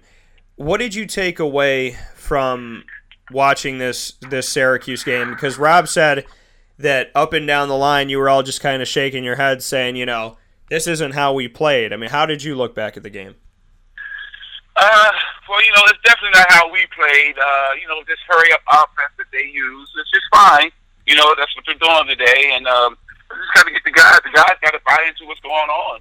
I'm more of a you know, it was third down and one or fourth down and two or third down and two. I'm more of a get two tight ends in there, get that fullback in there, get the huddle, call the play, and see what happens. I'm not a big fan of this 4 wide receiver, 5 wide receiver, and this hurry up offense type of deal. I guess I'm just old school, but you know, I'm a Syracuse Orange man. I'm a back them in anything they do. I just hope the guys can just stick with the program and stay together, back one another, believe in what the coaches are teaching them, and come together as a team. When you looked at, you know, when you were watching that game and seeing Syracuse fall to a team like Middle Tennessee, what does it do for, and I mean, I know that as an alum, you never want to see Syracuse lose a game, but this was a game that had a lot of layers to it. You know, it's where is Syracuse at right now? Scott Schaefer was the fired head coach. Now he's a defensive coordinator. He's in this game against the new head coach, Dino Babers. What was going through your head watching a game that ended up 30-23 in favor of Middle Tennessee as an alum and as somebody knowing that, okay, here's the old coach, here's the new coach. They're not on the field together, but they're obviously scheming against each other. How did you look at everything in that respect? Well, you know, I really didn't know that Coach Schaefer was on that coaching staff until, you know, that day when somebody had mentioned it to me. So I figured there'd be some added incentive for his team to come out and really play hard. You know, football players are football players. There's all kinds of equality and all over college football nowadays. The parity is everywhere. But when you look at it, when the period's put at the end of the sentence, you know, when you're going to Syracuse University opposed to Middle East Tennessee State, I mean, there are games that are I assume, that are put on those schedules to be a win for us, actually. You know, I expect to win a game against Middle Tennessee State. I mean, you know, football, football. You can go out there, you can get beat. But, you know, we're supposed to beat Middle Tennessee State. And I sat down in that game and I thought that we should be able to line up and just hike the ball and go out there as long as we're working hard and doing what we're supposed to do. We're supposed to win that ball game, whether we're running with 2 tight ends or we're lining up with 4 or 5 wide receivers. I think our athletes are supposed to be better than theirs. I'm sure they have great athletes. Some may be better than us, but overall we're supposed to have the more better athletes. So a game like that, you know, you come out kind of scratching your head. Me, myself, I'm wondering why we just don't line up with 2 tight ends and just go ahead and just knock these guys in the mouth and just win this game, especially at home. And when you look at that physicality of it all, Michael, I mean, like you said, lining up with 2 tight ends and just punch them in the mouth. You know, that's what Syracuse, you know, has been for so long. That's what you were used to with Ben Schwartzwalder and Coach Mack and Paul Pasqualoni and so on and so forth. But you look at, you know, how Boston College relies on punching you in the mouth, running the ball, defense, and they still do that. And then there's, you know, so there's certain schools that have never really lost that mentality. And then there's other schools like Pittsburgh that are like, hey, you know, we don't have to play any defense. Let's just try and, not that they don't have to play any, but they focus on outscoring teams. Sometimes it works, sometimes it doesn't. You know, some of Syracuse's rivals and some of these Northeast schools have always been who they are, and they are still today, like Boston College. Syracuse is, we're in a new conference, we have to find a different way to win, we can't be what we used to be. What does that do for you as a former player, that it's not that this offense is a bad offense or the defense is a bad defense, but just like Drum and I speak on, the Tampa 2 is more of a sit and wait than an attack, and he's used to seeing the defense attack and punch you in the mouth, and then you're used to seeing 2 tight ends and run the ball up the gut. So what can you say about some teams never changing, like BC for the most part, and then in Syracuse, essentially the scheme of the team on offense and defense is not what you used to do? Right. Well, you know, today, you know, the game has changed so much. Like I said, I'm not a fan of this offense that's taking place in college football and that we're running at Syracuse. But if that's what Coach Babers that's his game plan, that's what he brings to Syracuse, then we have to get behind it.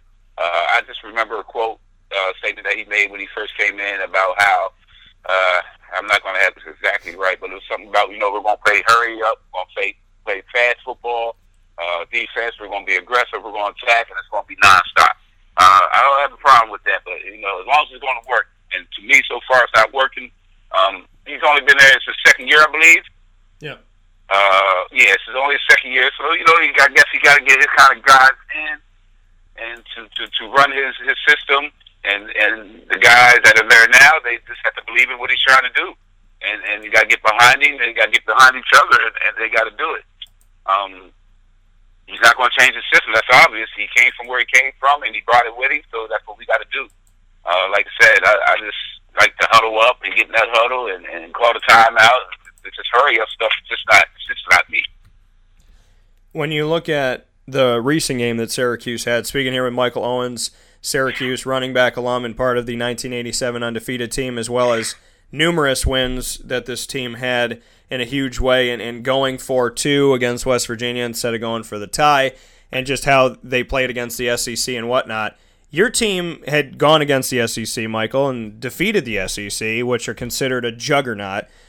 This Syracuse team of recent years has said, yeah, you know, we'll play LSU, and 2015 lost by 10, and I know there's the shoulda, woulda, couldas, but in all honesty, if Syracuse had made the field goal that they had missed, now all of a sudden it's a 7-point game, and the freak touchdown that Leonard Fournette had that very few players, I think, could ever make, which was when here is Brandon Harris about to be sacked. He flips the ball back to Leonard Fournette, who runs for 71 yards, gets a touchdown.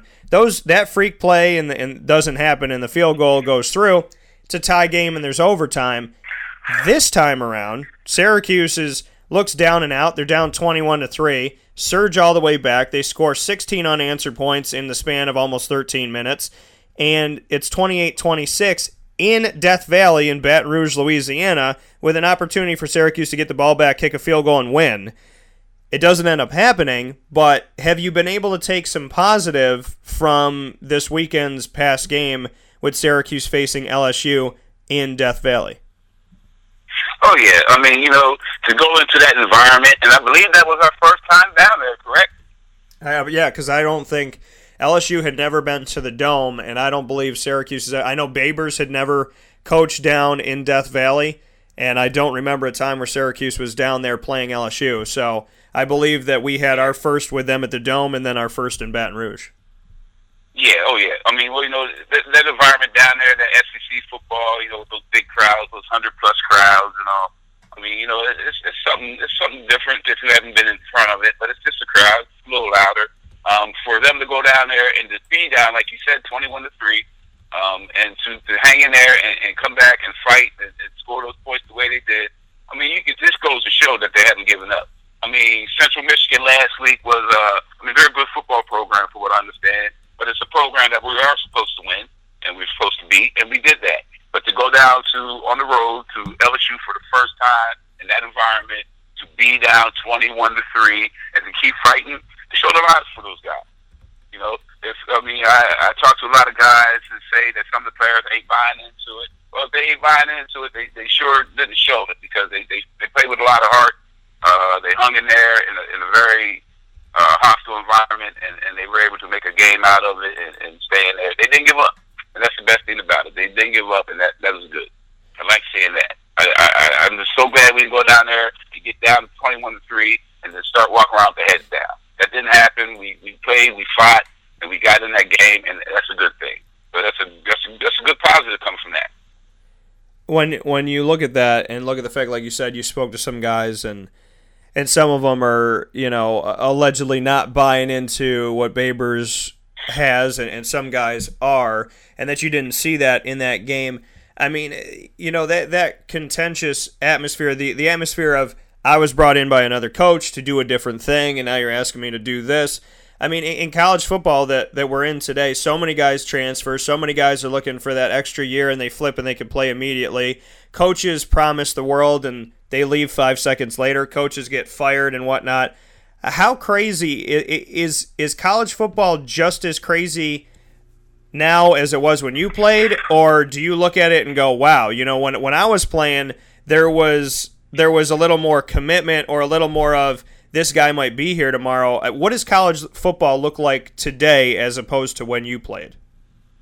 Just like you said, I believe the correct word that I would give for me is wow, how it's changed.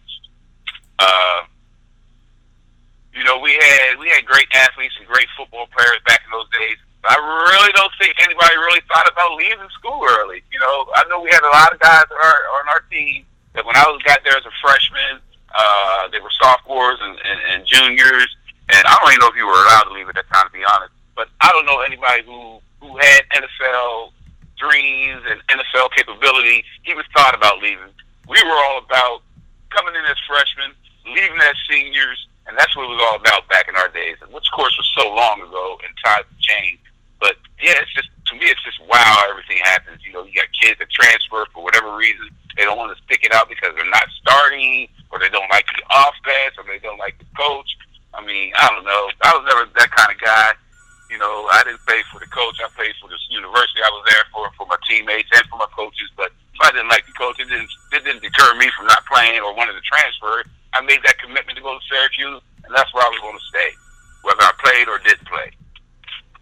And when you look at some of the things that go on now, when you look at, you know, college sports and the what have you done for me lately is, I mean, a lot of it with the coaching staff.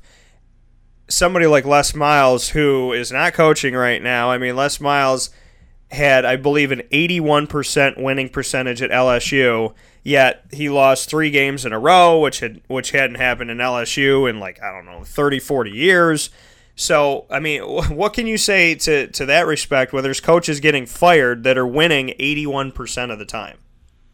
Yeah, that is crazy. I don't know what I can say to that. I mean, I don't know how that happened. I mean, you know, spoiled. I guess they're spoiled. I mean, that's the easiest thing you can say, I guess. I don't know. I don't get that either. I mean, you win so many years, you lose a couple games. I mean, come on, guys.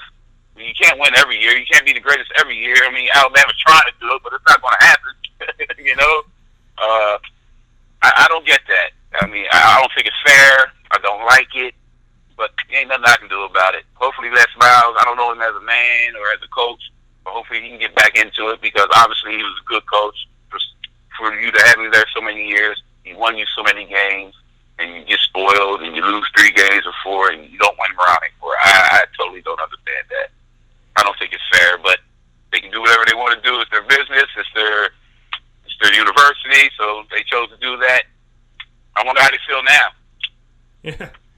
Yeah. And in closing, Michael, before I let you go, I mean, obviously – I love talking with you on the show, and we've opened up a lot of doors, and I definitely want to have you back to kind of go through these rooms that we've opened up to a little bit. But in closing for this time around, I told you off the air that obviously I spent a lot of the beginning of today's show discussing, you know, people saying this is the right thing to do, that's the right thing to do, this is this, you got to kneel, you got to stand, you have to do this, you have to do that. How do you view everything? Because it looked like Colin Kaepernick did it by himself, and he was a scapegoat, and he was a villain. And then Marshawn Lynch did it, and they're like, ah, whatever, it's Marshawn, he's crazy. And then, you know, and then the president says what he says, and that all NFL players that don't stand should be fired, and starts lashing out. And Steph Curry is debating, does he want to come to the White House or not? And then Donald Trump says, you're not allowed to come to the White House, I'm revoking your invitation. And LeBron James got, I mean, the president's gotten very much involved with this, and players, I mean, we live in a free country, and the president literally just said, do one thing or else, which is the opposite of freedom in a country. How do you look at the whole situation and how the NFL responded by saying, you know, all these people that maybe weren't doing what Colin was doing and they weren't kneeling, so many players were united in solidarity after the president's comments, so he kind of accidentally brought people together. I mean, how did you take it? Well, this whole thing with this flag and the kneeling and the national anthem, I don't know. It's not about the flag and the national anthem. I believe that was made clear by Colin when he took the knee. It's about the equal rights of all people. To me, I think that people who try to make the big issue out of the anthem and the flag are just looking for some type of excuse to go against what he's doing. I mean, come on, what bigger flag? People have been protesting for years, okay? Some we hear about, some we don't. What bigger platform to protest than on a stage where the world's going to be watching? He didn't do anything that was violent. He took a knee. He He didn't turn his back to the flag. He didn't do anything. He took a knee. I don't know. I'm behind the man. To each his own. This is their own opinion. Hey, if I was there, if I was in that league right now, I'd be taking a knee with him. That's what I'm going to say. This is not about the flag. This is not about the anthem. This is about the equal rights, and that's what the man is standing up for. And I thought the man made it very clear. And everybody's going to have their own opinions about it, and that's just my opinion. And as somebody who doesn't want to be looked at as an African American man, but somebody who from the outside looking in, Michael, from any conversation I've had with you or interaction, I would think you just want to be treated as a man, as an equal, not as an African American man, not as a man who stands this tall, not as a man who whatever, but just I'm a man, you're a man, and we move forward. When you say, if I was in the league right now, I would take a knee because it's about being equal, just what you can say about being a person in this country right now, and how, just what you see, because there's people like you and I that are like, hey, it shouldn't be a thought to be equal. You should wake up in the morning and just treat everybody nicely. It shouldn't be. I mean, Rob and I talk about this all the time. It shouldn't be a thought. You should just do it. But I mean, how do you look at the way that things are right now, and try and say to people, listen, I'm not black, I'm not white, I'm not brown, I'm not blue. I just would like you to treat me with respect and trust that I will do the same. Well, yeah, the truth is I am black, okay? And to me, in 2017, that we're still talking about this, and there's still places in America where they don't want blacks or people of color to even enter their establishment. It's just amazing to me. I've never in my life... I've never in my life seen color. I mean, I'm from Carlisle, Pennsylvania. We had white, black all around us. I've had it all around us for years. I've never taught that way. My parents have never been that way. I don't know anybody in my family that's been that way. And it's a shame that I am judged because of the color of my skin. And we're in 2017. We've been fighting and protesting for equal rights for the longest. And it's just a shame to me. And I'm somewhat embarrassed at times to be even in this country sometimes the way it treats people of color. That's fair enough, and it's more than a fair point to say that, and you shouldn't have to. I mean, that's the thing is, how many years of civil rights has gone on, and every time you think, okay, the barrier is crossed or we've achieved something, we've moved forward, it's 2017. It takes you right on back, yep. Right. So... Yeah, it's just... Yeah, I'm sorry. No, go ahead. No, it's just, that's just what it is. I mean, it's a shame to have to say that, but that's what it is. I have friends of all nationalities. I've always had them, and I always will. I know not everybody's a racist. I know not everybody wants to treat you like that because of your color, but, it's a shame, like I said, that we have to deal with it in different places at different times in our lives. Absolutely. And the thing is, we can only move forward from here. And people say don't look back. You have to learn from your history. And if history has taught us anything, it's that disunification only leads to violence, hatred, bigotry, and a lot of problems. Unifying can finally lead to some normalcy. Nobody should be judged by how much money they make, where they came from, what language they speak, what religion they have, or what color they are. Yet some people feel comfortable enough to do that. And the verbiage and the language that is coming from the place that is supposed to be in our nation's capital has obviously continued the narrative of disunification, and we have to be the ones to change that. But I believe that the Constitution says we the people, and it's not the dictator of the United States. The people. You what? Yeah, it's not really we the people. It says that, but it's not. No, and it needs to be, and I think that in order to take the country back to be what we want it to be, we have to be willing to say, this is our country, and we're not going to stand for certain things. I think that, and I said it earlier in the show, that people have been kind of in the shadows saying how they feel. Some of them feel comfortable enough to come out of the shadow to say how they feel, which is a little bit scary. But yeah, they've been in these shadows for so long, and it's been okay, where we need to stand up and say it's not okay, and we need to be clear about what we are and what we stand for. And I think, and I've, you know, I believe this, and I believe this since I was little.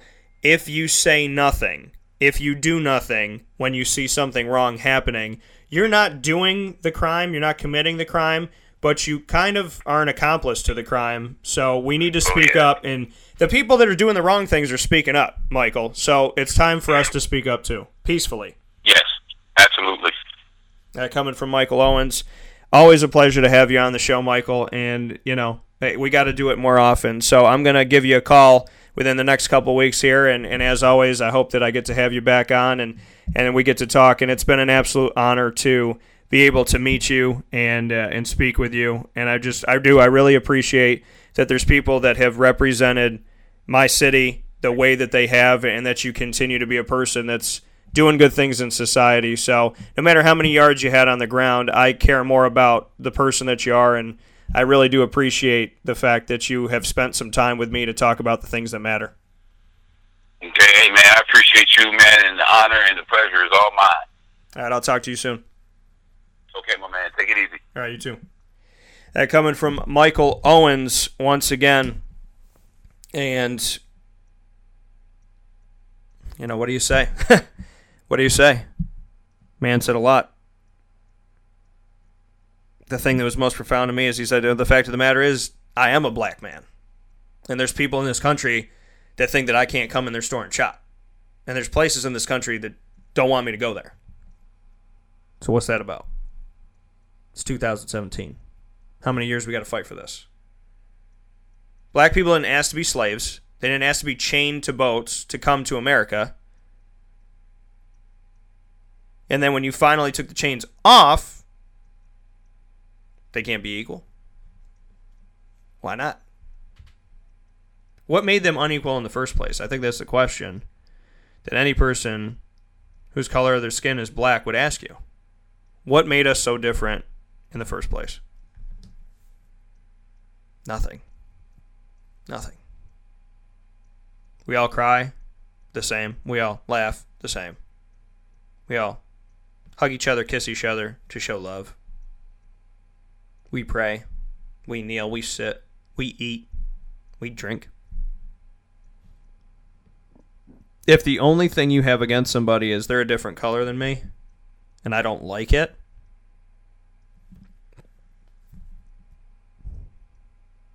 then you've learned absolutely nothing. Go after somebody for the one thing they can't control. The color of their skin. How dare you? How dare you? What is it? What is it? I'm telling you, God did it on purpose. God made us all different colors to see how we would respond. Some of us he's proud of. Some of us have work to do. We'll take a step aside, and we'll come back with Rob Drummond in just a moment. This is a wake-up call, Fast Break. Gear up with the real deal at Dreisig Apparel, creating what people are going to see and learn about you before they even meet you. Gear up for what you need for your team, business, or event. So look professional, look good, and feel good. Outfit yourself at DreisigApparel.com. That's D-R-E-I-S-S-I-G Apparel.com. The only place to gear up with the real deal. Utica Pizza Company spells family. Your family, my family, their family. The recipes that they have shared with each other throughout the years and have now been so gracious to share them with us. I can sit here and talk with you about all the great things that are on the menu. We'd be here forever. So let me say this. Utica Pizza Company is second to none. And now you can bring it home with you, and you can dine in the restaurant. UticaPizzaCompany.com will give you all the information that you need. And let me say, these Utica greens, they're the best. Utica Pizza Company. Call them and place your order at 315-214-3060. That's 315-214-3060. Families break bread at Utica Pizza Company.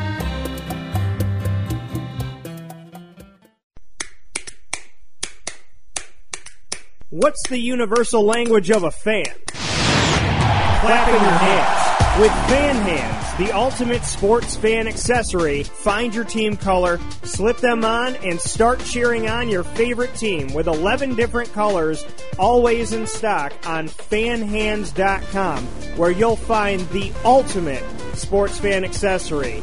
Real fans wear Fan Hands. The Penn and Trophy Center on 111 East Willow Street in Syracuse, New York, has been making memories for Central New York for over 60 years. It has the trophies for your teams, and when you walk in there, it's so much more than just that. When you walk into the Penn and Trophy Center, you are immersed in the reality that anything can be customized, anything can be engraved, whether it's for your anniversary, your wedding, your bar mitzvah, your birthday party, whatever you want to do with that memory, that watch from grandpa, or that bracelet from mom, or that wedding ring that's been passed down through your family. If you want to get something engraved with a memory to last a lifetime, the Penn and Trophy Center, 111 East Willow Street in Syracuse, New York, where memories are made and where memories last a lifetime.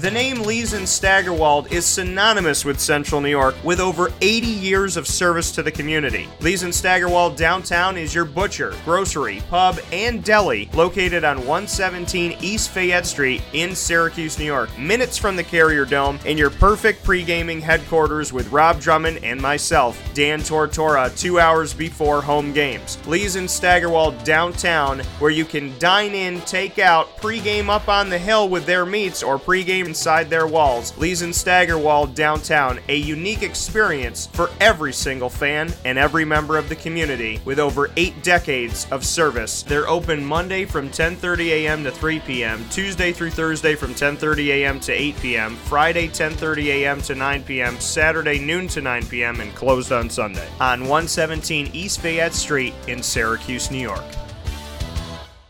Welcome back here to Wake Up Call with Dan Tortora on wakeupcalldt.com, your one-stop sports shop, and on mixlr.com/wakeupcalldt. In the morning menu, proudly presented by the Market Diner on 2100 Park Street in Syracuse, New York, in the regional market across from Destiny, USA. It is the home of the Dan Tortora Special, my spin on the breakfast sandwich, and you can get it for breakfast, lunch, and dinner all throughout the week, and up until 2:30 on Sundays, because they close a little bit early on Sunday, so make sure you pop in for that. On the live line inside of the morning menu right now is a great friend of mine. That is first and utmost importance with me. Secondly, he played for Syracuse. He was undefeated in 1987.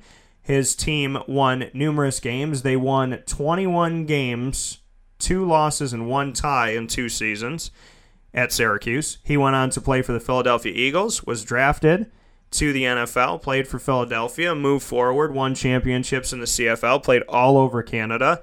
He became a father in this timeline to 2 sons that he loves very much, that mean the world to him, and he has since become a business owner of multiple different things that he's doing in the community to help train and help people not only take care of their bodies, but take care of their mental state and be good people in general. He's spoken to kids all throughout Central and Upstate New York and beyond that, and he has consistently done things in the community to try and make it a better place. With that all being said, Rob Drummond is back on the show. Rob, how you doing today?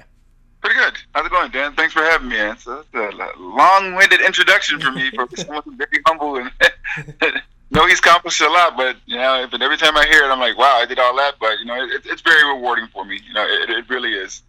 Well, you know, I mean, it's in the world today, yesterday, whenever, tomorrow. If somebody's doing good in the world, I mean, we got to talk about that. You know, there's those fans that are like, oh my God, Michael Jordan, you got to get Michael Jordan on the show. He did this and this and this and this and this.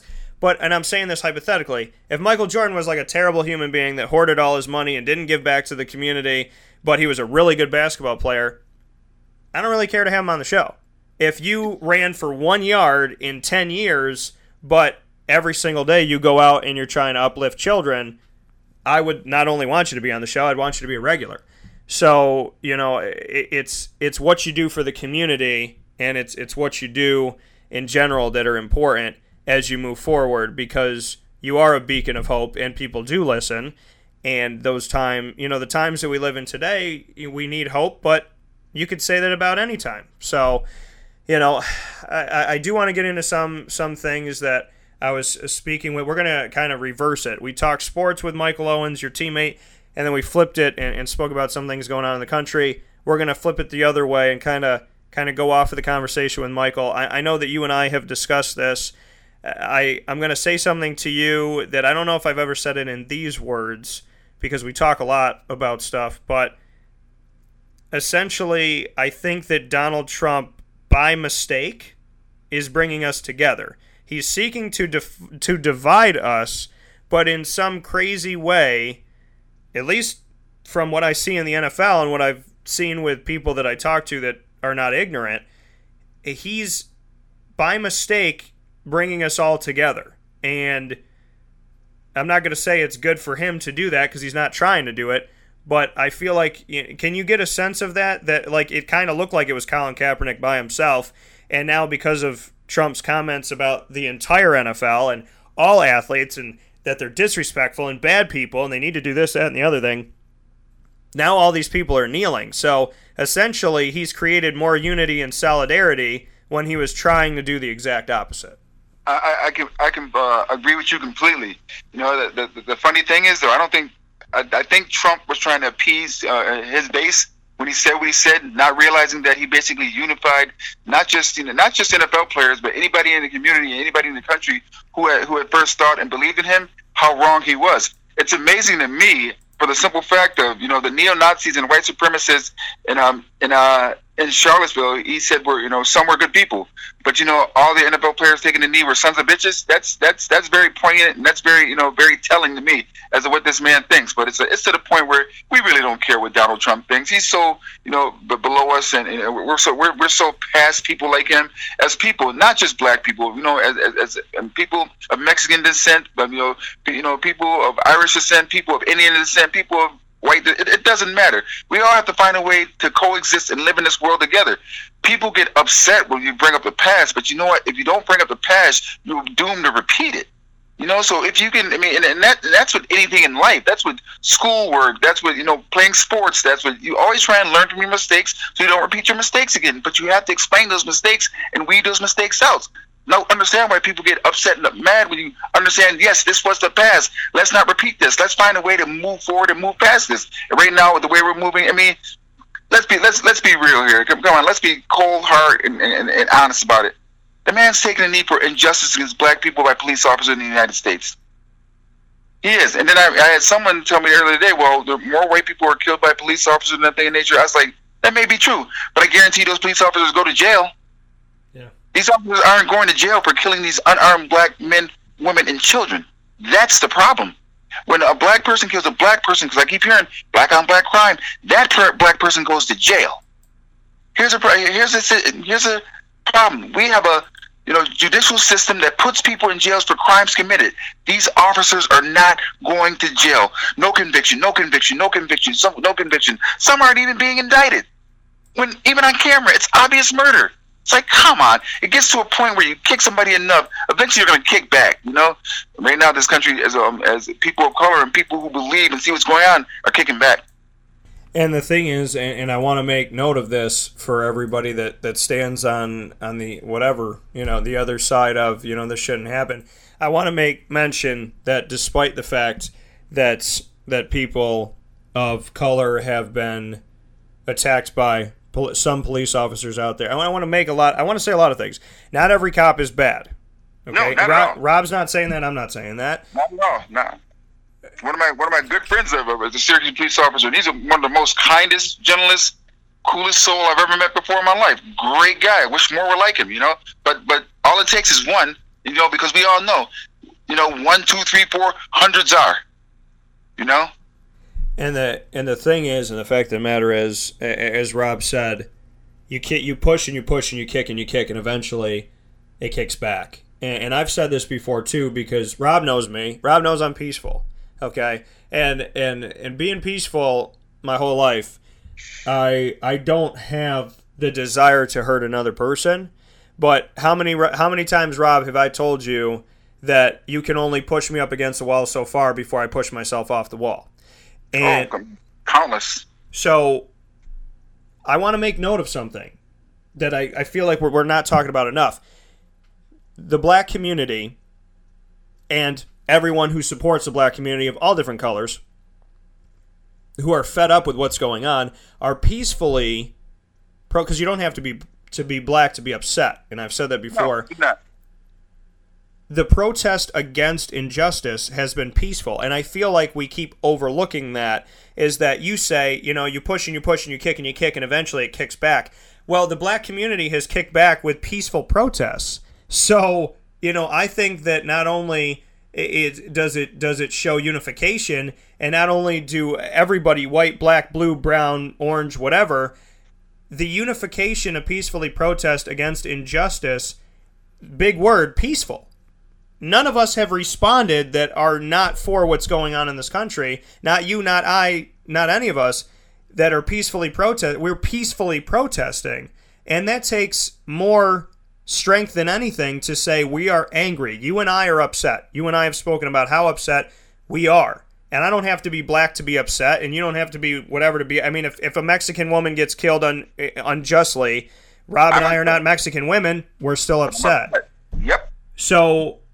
peaceful protest, though. Let's discuss that. That as mad as you are and as mad as I am, we're peaceful. There's no reason to go out there and be violent. I mean, that's solved nothing, you know, throughout the annals of history. You know, all I mean, you hear this, you know, if you don't like the way America is, you know, leave.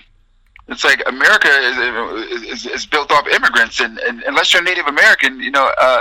Or Native Indian, you know, you came over. Your ancestors came over here on boats, also, you know. So who are you to say that this is somebody else's country and to leave? You know, we're trying to get to a point. And to me, it's just that, as I said again, with history, you go back and look at it. You know, and you know, black people, you know, have fought for everything they ever had to earn in this country.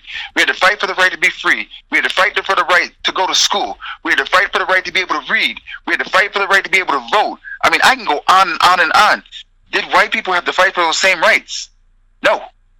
You know, so when we sit here and we fight and we're telling you something's wrong, listen. You know, it's like, I mean, and I'm glad that it never, like, I told somebody the other day, it's like, you know, when is the perfect time to protest? Please tell me when. If there's some manual or some log out there that shows, all right, at 9 o'clock on a Saturday, you know, or on the 5th day of the month, it's a perfect time, you know, it's the best time to protest. No. If he's gotten that message out loud and clear, worldwide, and I'm glad. Now people still are ignorant to the fact that they don't understand why these men are taking a knee. It amazes me, with an educated society that I live in the United States, that some people are just so blind and so dumb and care so much about a flag and an anthem, that when the protest is about people being killed and the people doing it not being convicted. There it is. The men who are killing these unarmed, innocent, young black men, women, and children are not being convicted. Some aren't even being brought to trial. Some aren't even being arrested. That's what they're kneeling for, Dan. That's what they're kneeling for. Wow. And when we see that, and we see this, you know, this outpouring of support. Now, Robert Kraft of the New England Patriots, the owner of the Patriots, Donald Trump has said repeatedly, he's a great friend, he's a great friend, he's a great friend, he loves me, he's a great friend, he's a great friend. And I read earlier today of people saying, well, you know, you want to know how do they know each other? And Robert Kraft, in 2011, his wife Myra passed away. And when she passed away, Donald came to the synagogue with Melania. They were there in support, and they called Robert Kraft for like a year every single week. Are you okay? Come out to this event. Get out of the house. Let's do something positive. So he admits that. He said, listen, this is why, because Donald was good to me when my wife passed away. But the other side of it is that Robert Kraft came out with this statement of saying, listen, our players are good people. Our players work very, very hard. They do a lot in the community to call them names, to say that they should be fired. You know, this is not something that Kraft stands for.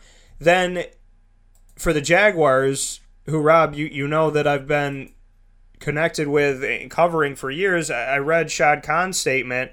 Shad Khan is not white, nor is he black. I mean, Shad Khan is somebody who, you know, is of a descent that, you know, he believes what he believes, he does what he does. He owns the Jacksonville Jaguars, and he said this: "It was a privilege to stand on the sidelines with the Jaguars today for the playing of the U.S. anthem at Wembley Stadium in London. I met with our team captains prior to the game to express my support for them, all NFL players, and the league, following the divisive and contentious remarks made by President Trump, and was honored to be arm in arm with them, their teammates, and our coaches during our anthem. Our team in the National Football League reflects our nation, with diversity coming in many forms: race, faith, our views, and our goals. We have a lot of work to do, and we can do it.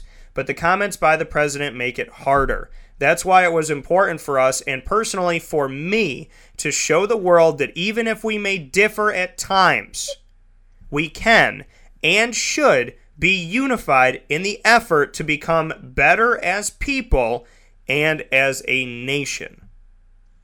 And he stood on the sideline arm in arm with the players that he oversees, and that beautiful, beautiful picture of three guys that I have interviewed and spoken with and been in the locker room with, Aaron Colvin, Jalen Ramsey, A.J. Bowie, that Aaron Colvin is standing, Jalen Ramsey is kneeling on one side, A.J. Bowie's kneeling on the other side.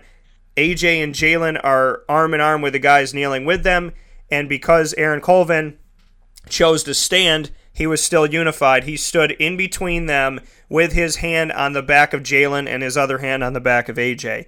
And I thought that that was such a profound thing, that whether you're standing or you're kneeling, I'm with you guys. You are my brothers. You are my family. I am not okay with this. Maybe I want to stand because to me, it means something to me about the military, but I'm also not for the injustice of what's happened to black people and what's happened to people of color over the years. So I'm going to put my hand on your back and I'm going to hold on to you because you're my family, whether I'm standing or kneeling. I thought that that was such a profound picture, and I thought it really said something about no matter what you believe, at least like Shad Khan said, even though we differ, we can and should be able to unify to become better. I mean, it's 2017. I mean, are you kidding me? And stuff like this is still going on? You know, really? I mean, I turned 50 this year, and in retrospect, I thank God for the chance for me to be able to have someone like Donald Trump as a leader of this free nation, so I can explain evil to my sons. You know, I can explain to my sons how not to be as human beings. Never discourage, never disavow anybody, you know, unless they're hurting, killing, or, you know, then you can disavow them. But if somebody's just trying to live, somebody who's just, you know, just trying to be a part and fit into a society, and they're, you know, and they're not a criminal or not doing anything bad, accept them. Here's a man that does not accept people because they are different, because he thinks he's better. Don't you ever think you're better than anybody else. And that's just me talking to my children, because at the end of the day, we all got to be buried in the same ground. Yeah. You know? And then we've all got to answer to God. And God's going to ask you, why did you treat those people differently? Because they were different than you. They didn't do anything to you. They didn't. What are Mexican children, you know, or Muslim children trying to come into this country, you know, to have a free life or a better life they're running from due to Donald Trump? Are you kidding me? Really?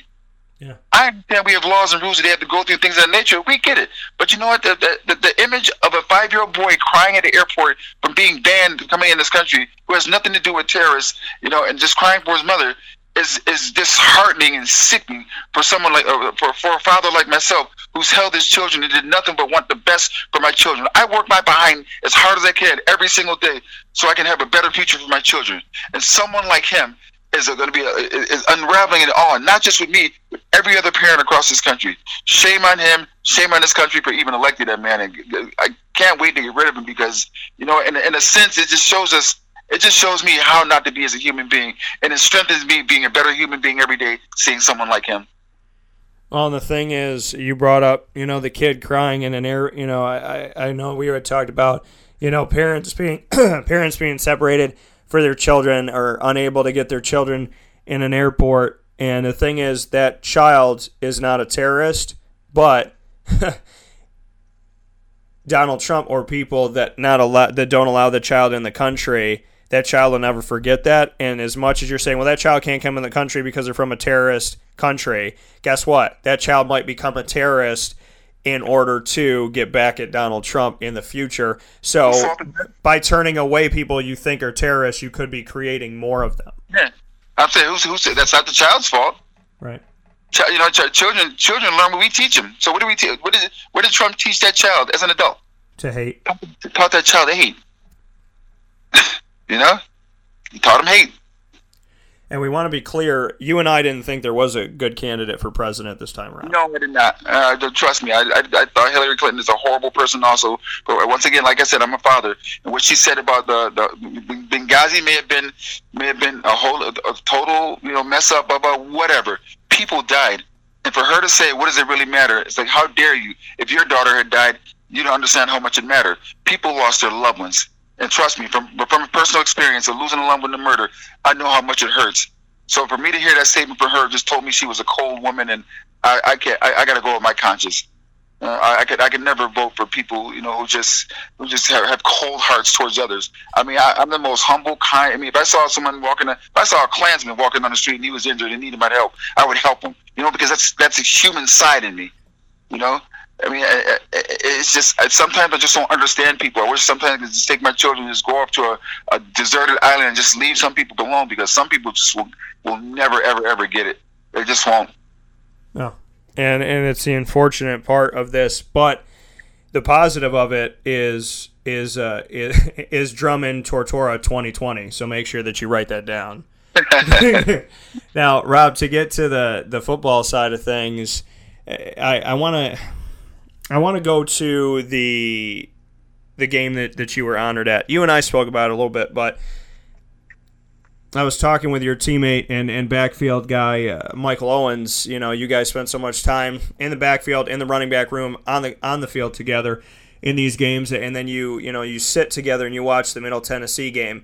And he made a statement. He said, listen, no disrespect to Middle Tennessee, no disrespect to their athletes, but he's like, I would assume that we put those games on our schedule because we're supposed to beat them. We're supposed to beat them. We're supposed to be better than them. We didn't do that, but we're supposed to. You know, so he made that statement and kind of up and down the line, you know, the team that he sees on the field is not like the team you guys had. So I wanted to speak with you about that, about what you saw on the field comparative to what Syracuse football used to look like. And not just wins and losses, just the scheming and just how the team looked on the field. Because you said, watching the game with your former teammates, that, you know, you guys saw something that was very different. I mean, they look apprehensive. I mean, from a standpoint, I remember when we played, it was smash mouth football. You know, we just lined up and we pounded you till you submitted. You know, it's just it was about not just winning the battle, but winning the war also in these games. I mean, like, Middle Tennessee pushed Syracuse up and down that field. You know, and I was like, wow. I mean, like at the beginning of the year, everyone looks at the schedule and you look at games, and jokingly we used to go, like, no disrespect to the other team, but we used to call them stats game, because we knew there were games we were supposed to win. We were the bigger team, we were the faster team, we were the more dominant team, we were the better team. We knew that, so we circle these games off as, all right, this is a game we got to dominate. And they didn't look like that out there. I mean, it just seems more to me that this current Syracuse era of athletes is more concerned with fast, fast, fast, offense, offense, offense, glory, glory, glory, as opposed to, you know, strong offense, stop my defense, good special team. Strong offense, you know, stop my defense, good special team. You know, it's just a different philosophy. And I know they probably have a tougher conference in playing in the ACC, but at some point, if you want to compete with the big boys, you got to get better, and you got to believe in yourself. Maybe they should go to practice like we did before, having the starting offense against the starting defense, line up once a week and just go at it. You know, have your best players going against your best players, because that's how you get better. You don't get better going against the 3rd and 4th and 15. You get the best. You get better always going against the best players. And I just didn't see that fight, that dog, that, you know, that I saw it against LSU. But I didn't see it against Middle Tennessee in a game that, when you're home, you should dominate and you should win. Speaking here with Rob Drummond, former Syracuse football player, and Rob, I want to – you just said it. You said, I didn't see the fight against Middle Tennessee, but I saw it against LSU. Making that statement that you made, now LSU's game, 4th game of the season, Syracuse up against Middle Tennessee was the 2nd game of the season, so there's been improvement. There has been improvement because Syracuse looked better against LSU, I agree, than they did against Middle Tennessee. 2 games later, it happened, so that's improvement. What did you take away from the LSU game? I thought, I'm going to tell, well, you know what? Let me ask you a question. I want to load the question. I'm going to tell you after the fact. I don't want to be like, hey, Rob, I saw this, this, and this. What did you see from the LSU game? I saw they played with heart. You know, they actually were in that game, and to the point where they had a chance. The game could have went either way, you know. And it's not Death Valley, excuse me, but the play in Louisiana under those conditions, under that heat, in front of those crazy SEC fans, and to play that well, good for them. You know, it lets me know that when you win battles in practice, it makes battles in games that much easier. You understand what I mean by that? Yeah, absolutely. Because, I mean, it's like it goes for me. I mean, I was so good at Syracuse because of Michael Owens. Right. I was so good at Syracuse because of Daryl Johnson. And I say that for the simple fact of, you know, going into my junior year, it's like I started at the end of my sophomore year as a running back. Then all of a sudden, it's like here comes this phenomenal, you know, sophomore onto the scene, Michael Owens. He's wearing number 44. He was an All-American. He was this, that, and everything. So this is all I'm hearing in the media and all I'm hearing from other players and everything. And I had met Michael, but I really didn't know him, you know. But then that summer, I mean, the coaches made us room together. And my thinking is, oh, all right, here I am rooming against a guy who, you know, when he was like, he's coming from a starting job, and he's like, you know, I don't know him that well, or should I be mad? Should I be friends with him? Should I be this? And he probably thought the same thing. Now, we talked about it before. He did think the same thing. Here it is, this hometown local boy. It's like, you know what, I mean, academic problems coming in. They don't think I'm smart enough to play here, blah, blah, blah.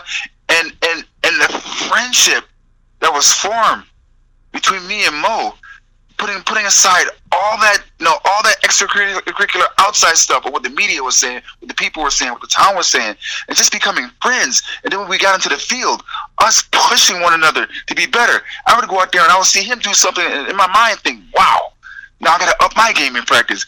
I would go out there and do something, and he would be the same thing, like, wow, we made each other better for the competition that we competed amongst one another. But when we walked off that field, even on that field, we were the best of friends. You know, that's what Syracuse needs to get to, the habit of getting their players in there, being able to compete with one another, but being the best of friends and being able to get along and understanding one another. That's what made Syracuse, even with Daryl Johnson, that's what made us good. That's what made, not just good, that's what made us great. And it was interesting that we didn't even know each other, but we were going to keep competing for the same starting running back job on a Division I football team, and they roomed us together that summer. Yeah. I mean, we talked at some point. I swear, Syracuse tried to drive a wedge between me and him so bad, but we never let it happen.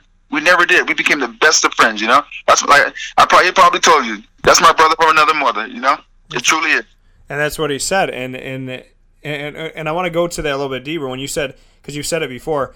Syracuse tried their darndest to form a wedge between us, but it didn't work. How did you see that? I mean, it's just to me, he was always Mo, somebody who I looked up to, you know, to make me better.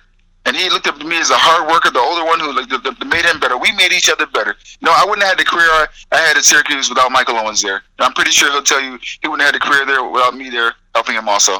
We pushed each other to always be better, to always want more from the other person, you know? How did Syracuse, in your opinion, try to – was it making you room together? What was it that made you feel like they were trying to make you go against each other instead of with each other? I mean, it's just the gut feeling that we got where him coming in and, you know, just making him feel – it's hard to explain, you know, but I mean, it's more so a feeling of us competing against each other as individuals as opposed to competing against each other as football players. No, to me, he was just Mo, you know, my boy. And I'm pretty sure he'll tell you I was just Drum, his boy. We went out there and we wanted to win. We wanted to make Syracuse better. You know, so we did that in practice. I mean, we laughed all the time. When I would mess up a play, he would laugh at me. When he would mess up a play, I would laugh at him. But we always made sure to correct one another and tell him, just don't mess up another. I mean, the next time we didn't make mistakes because we were always helping one another. When he was in the game, I always paid attention to him and told him what was going on. When I was in the game, he always paid attention to me and let me know what was going on. And DJ the same way. You know, we made each other better. You know, it's without one third of the three people there, we couldn't have been the same. We wouldn't have been the same players there at all. Not even close. I mean, and you look at it like this, like you said, you had a gut feeling that Syracuse was trying to drive a wedge between you and Michael. Yet, I mean, isn't it the crazy thing? Like, and I'm going to make an analogy, and just and to the people listening, I'm not saying Syracuse is Donald Trump. I'm not saying this. Just call me on this. Donald Trump's trying to divide the country. He's bringing them together. And you and Michael, your gut feeling was that they were trying to divide you, but you came together. I mean, didn't it? I mean, obviously it benefited Syracuse by you both playing well. So, yes. you know what I mean? It's like if the plan was to drive a wedge between the two of you, it didn't work. But, I mean, should they have ever wanted it to work? Because if it had worked, you would have both canceled each other out. I don't know what they were trying to do, but all I know is it made us stronger, it made us compete more, and it made us the best of friends, you know. Me and Mo always hung out, you know. Road games, we would go out, like, we had downtime, we would go out to have dinner together, you know, and just chill and just hang out, you know, and, you know, but even for home games, you know, class and everything, so the reverse worked, because we ended up being the best of friends, you know. Absolutely. And before, Rob, I let you go, just a couple quick things. The LSU game, like I said, I would say what I took away from it. Special teams played damn near perfect. Yes. They pitted. And the thing is, special teams is you never hear about special teams. Unless you listen to Wake Up Call and maybe a few other people out there, you never hear about special teams. And I'm elated about it because I can talk about it. There's a reason why it's not just called teams. It's called special teams because it's special, because it's important. It literally has in the title how much of an integral part of the game it is. Because that decides it's where you are. It's where you're going to be. Your special teams decides where your offense starts, and it decides where your defense has to defend from. And Sterling Hofrichter, punter for Syracuse, coming up against Riley, you know, behind Riley Dixon, and you're like, oh my God, could anybody be as good as Riley Dixon was? And Sterling Hofrichter pinning the LSU team in Death Valley inside their own 5, more than once, putting them on their own 1, which brought about a safety. The defense, I said, played about 52 of the 60 minutes of the game. The offense played in the second half. If they had all brought it together, it was going to be a win for Syracuse. And I don't think that Ed Ogeron and LSU walked away from this thing feeling like, oh, yay, we won the game, we're so good. I think they walked away from the game almost suffocating, saying, thank God we got out of this one alive. And for Ed Ogeron, because it's the SEC, that he got out of that one alive. But, you know, Rob, my belief in 14 years of covering sports, I think the boosters are watching Ed Ogeron saying, you guys won that game, but to us, you lost that game. Yeah, I agree. I mean, the SEC doesn't blow a team from the north out. They don't like that. Not in any way, stretch or shape of the imagination. But Syracuse, you know, is showing improvement. And I'm not going to take anything away from LSU by saying this, because LSU won the game. I just want to make mention that, you know, Sean Riley drops a touchdown pass, and there was drop balls all throughout the game by Syracuse receivers, which is something that they've been plagued with over the first 4 games, as well as the fact that there was, you know, at least one other moment where an interception was dropped by Syracuse. So there were opportunities that were left on the field for the Orange. And I got to say, Rob, I know that people look at wins and losses, and one of the broadcasters said it. He said, well, you know, he's like, when it's the second to last week of the season, nobody's going to care about how this game was won. They're just going to look at the fact that LSU has X amount of wins and X amount of losses. But to me, I know they say there's no moral victories, and I'm not calling it a moral victory, but this is a loss that showed Syracuse more prepared to face a good team than I've seen in a long time. You know, they are getting better, you know, and that's a good sign. You know, but as I said before, you know, you got to, as long as this program has been down, they got to start getting those wins. You know, those wins, you know, wins heal, you know, all that ails you, you know. Absolutely. And I want to make mention here in closing that while we were talking, Anthony Weiner was sentenced to 21 months in prison for sexting. I wanted to let you know that. 21 months. It's my favorite number. But yeah, Anthony Weiner, who every time they told him to put his last name away, he did not. And he's going to jail for 21 months. So there you go, Rob. You and I spoke about people needing to pay for stuff, which is obviously a lot bigger than this. But normally politicians are protected. But apparently a man who didn't protect his own junk is now going into jail to share it with everybody. Interesting. So Anthony Weiner, number one thing trending on Twitter right now. Jesus knows I would never think that I would ever say that my entire broadcasting career, that a man named Weiner is going to jail for showing it. Rob, as always, I appreciate having you on the show. There is more than enough work to do in this world, and I'm more than pleased to lock arms with one of the best people in the world that I know, and I look forward to making this world a better place for your kids, my future kids, and for us, because, damn it, before I leave here, I want to make sure I left it better. So thank you for what you're doing. All right, Dan, you also. All right, man, take care. Later. And coming from Rob Drummond once again, Robert Drummond, that's my guy, one of my best friends in the entire planet. So love him so much. And I love talking with Michael Owens and love, you know. And the only thing with Michael and I have only talked a few times. You know, I'm sure we'll become friends too and have some time to spend. If he's a friend of Rob Drummond, then he's probably a friend of mine. And, you know, that's when you're around good people. You know, if you're around a good person, you know they surround themselves with good people. And in that respect, you know, you get a lot of good people around you. So Rob's one of the best. He's one of the best people I know in the world. And I love the guy. So a lot of work to do. We joked about some stuff at the end. There's a lot of work to do. So you got to joke about it. You have to have a sense of humor. Okay, think about it this way. If you're a construction worker and you're building a building that's 70 stories high, if you don't have humor being out in 90-degree heat like today, you ain't gonna have a good time building that building. But Rob and I are like, listen, there's a lot of work to do, and it's gonna be a B. But let's laugh through it. Let's laugh as we sweat. Because when the building is finally built and we can stand and we can look at it, Rob and I can be proud. So here's to Rob and I building what God wants us to build. And for you joining us and putting some of those support beams into this thing and screwing everything in and making sure it's done and laughing the whole way through it. We'll take a step aside here on Wake Up Call with Dan Tortora on wakeupcalldt.com, your one-stop sports shop, and on mixlr.com/wakeupcalldt, the live feed itself. You're going to hear from the rest of our partners, and you've heard from them all throughout the show in Central and Upstate New York that are so wonderful and do so many great things in the community. And then I will wrap up the show and get you set for tomorrow. This is a Wake Up Call Fast Break.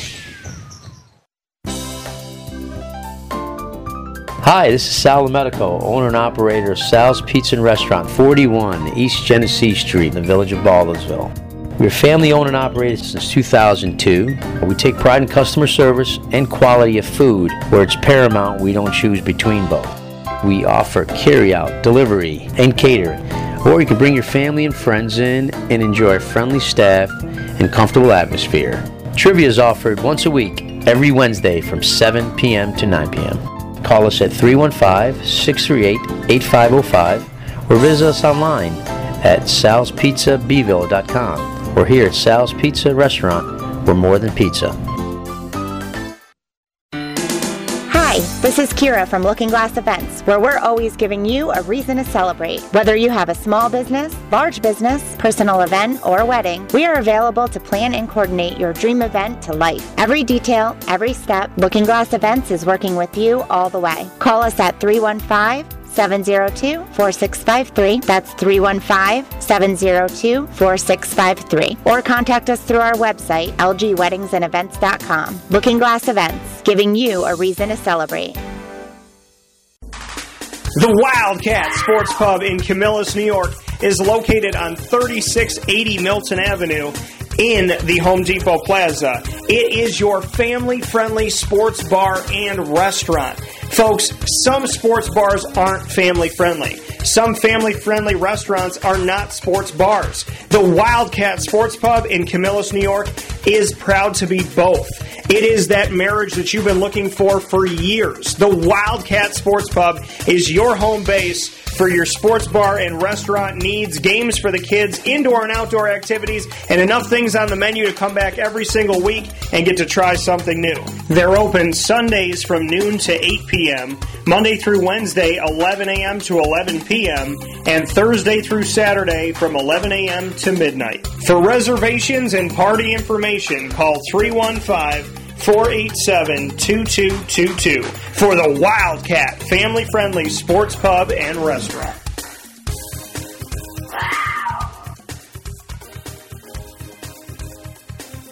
Welcome back here to Wake Up Call with Dan Tortora on wakeupcalldt.com, your one-stop sports shop, and on mixlr.com/wakeupcalldt. Want to thank all my partners that I get to proudly work with in Central and Upstate New York. A big shout out to each and every single one of you, which include, and I want to make sure that I mention every single one of them here, I want to thank Carvel DeWitt, Lees and Staggerwald, Downtown, as well as fanhands.com, Honda City of Liverpool, Market Diner, Utica Pizza Company, Looking Glass Events, the Penn and Trophy Center, Giovanni's Tuxedos, the Wildcat Sports Pub, Sales Restaurants in Baldwinsville, Green's Ale House and Grill, all the games all the time in Oswego, Mangia Italian Grill that will become Muddy Waters once again, and I am more than ecstatic. I should do a video of how I reacted to that. Dr. Tim Whiting of 315 Chiropractic, Sammy Malone's, DrySigLady.com, DrySigApparel.com, DREISSIG is how you spell DrySig. Check them out there. Local company doing great things here in the community and all across the world. And, of course, LJ Papaleo, my real estate agent that helped me find my home and my new place for my business, Gilbo Realty with LJ Papaleo, licensed real estate salesperson. Big ups to each and every single one of you. I will be at Greens Oswego tomorrow, Tuesday, September 26th at 7 p.m. You're all invited.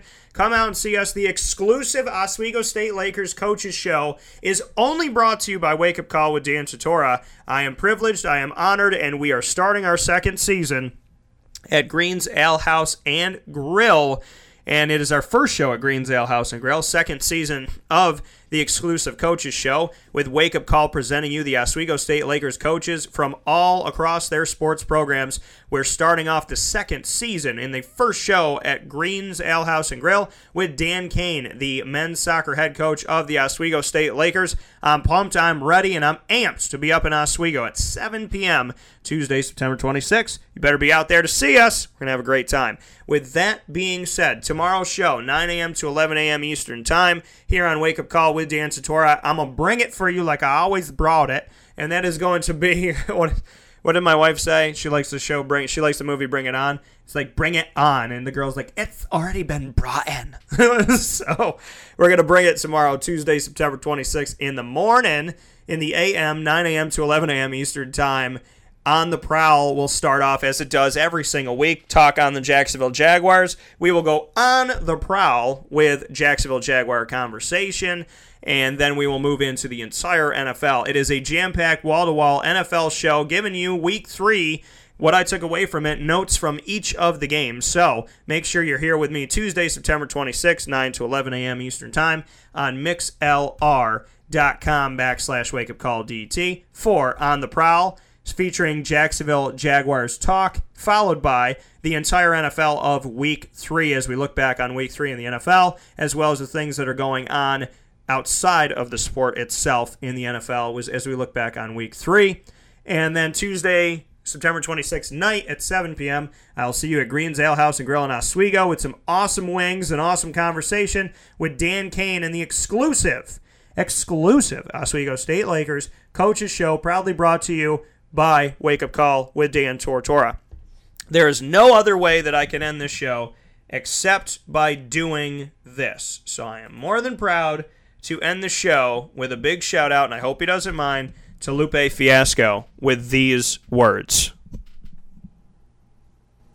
I'm a part of the problem. My problem is I'm peaceful. And I believe in the people. Yeah. It's so good.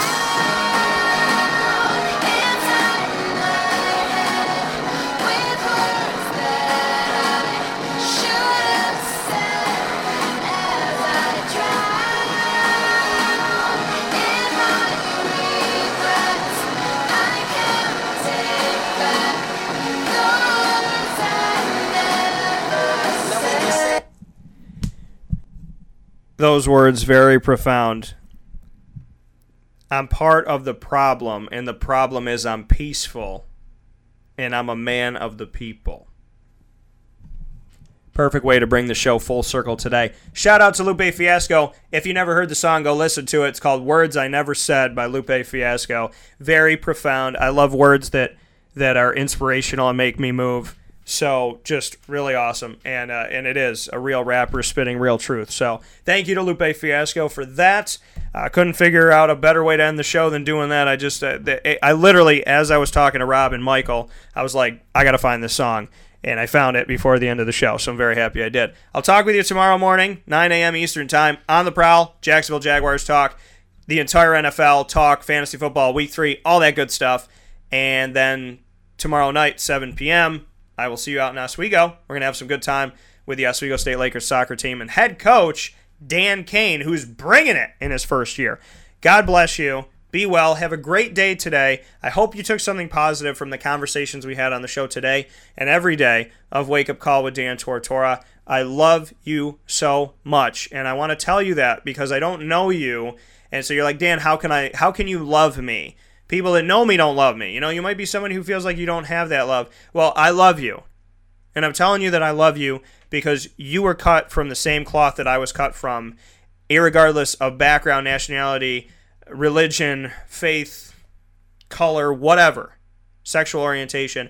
So I want to establish that you know somebody out there loves you and wants the best for you. Please go out and do something good in the community today. Do good in the world today. Don't listen to people that are hateful. Pray for them and then go out and do something nice, okay? Never stoop to the level of somebody who's already at the bottom, okay? Stoop to the level... Never stoop to...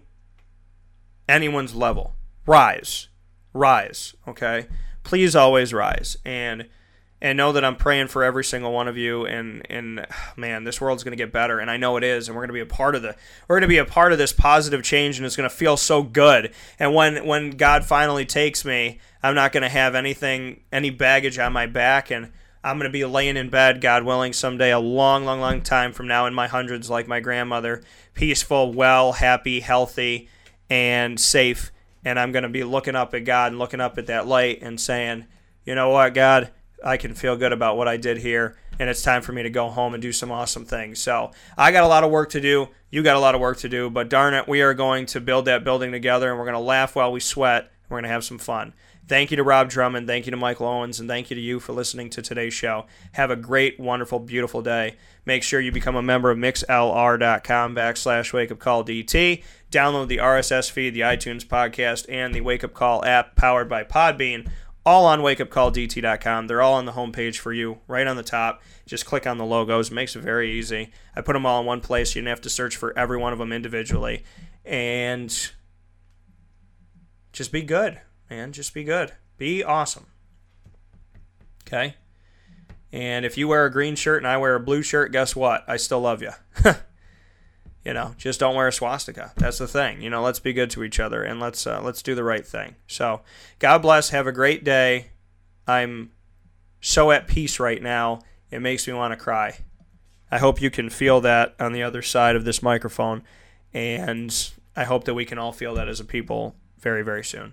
Have a good day. God bless. I love you, G-Mama. This show's for you because you taught me how to be the person that I am today, and you taught me to never hate, and you taught me to always do the right thing and keep my nose clean and be a good boy. So, G-Mama, I'm so proud that I had a leader like you to teach me the right things in this world.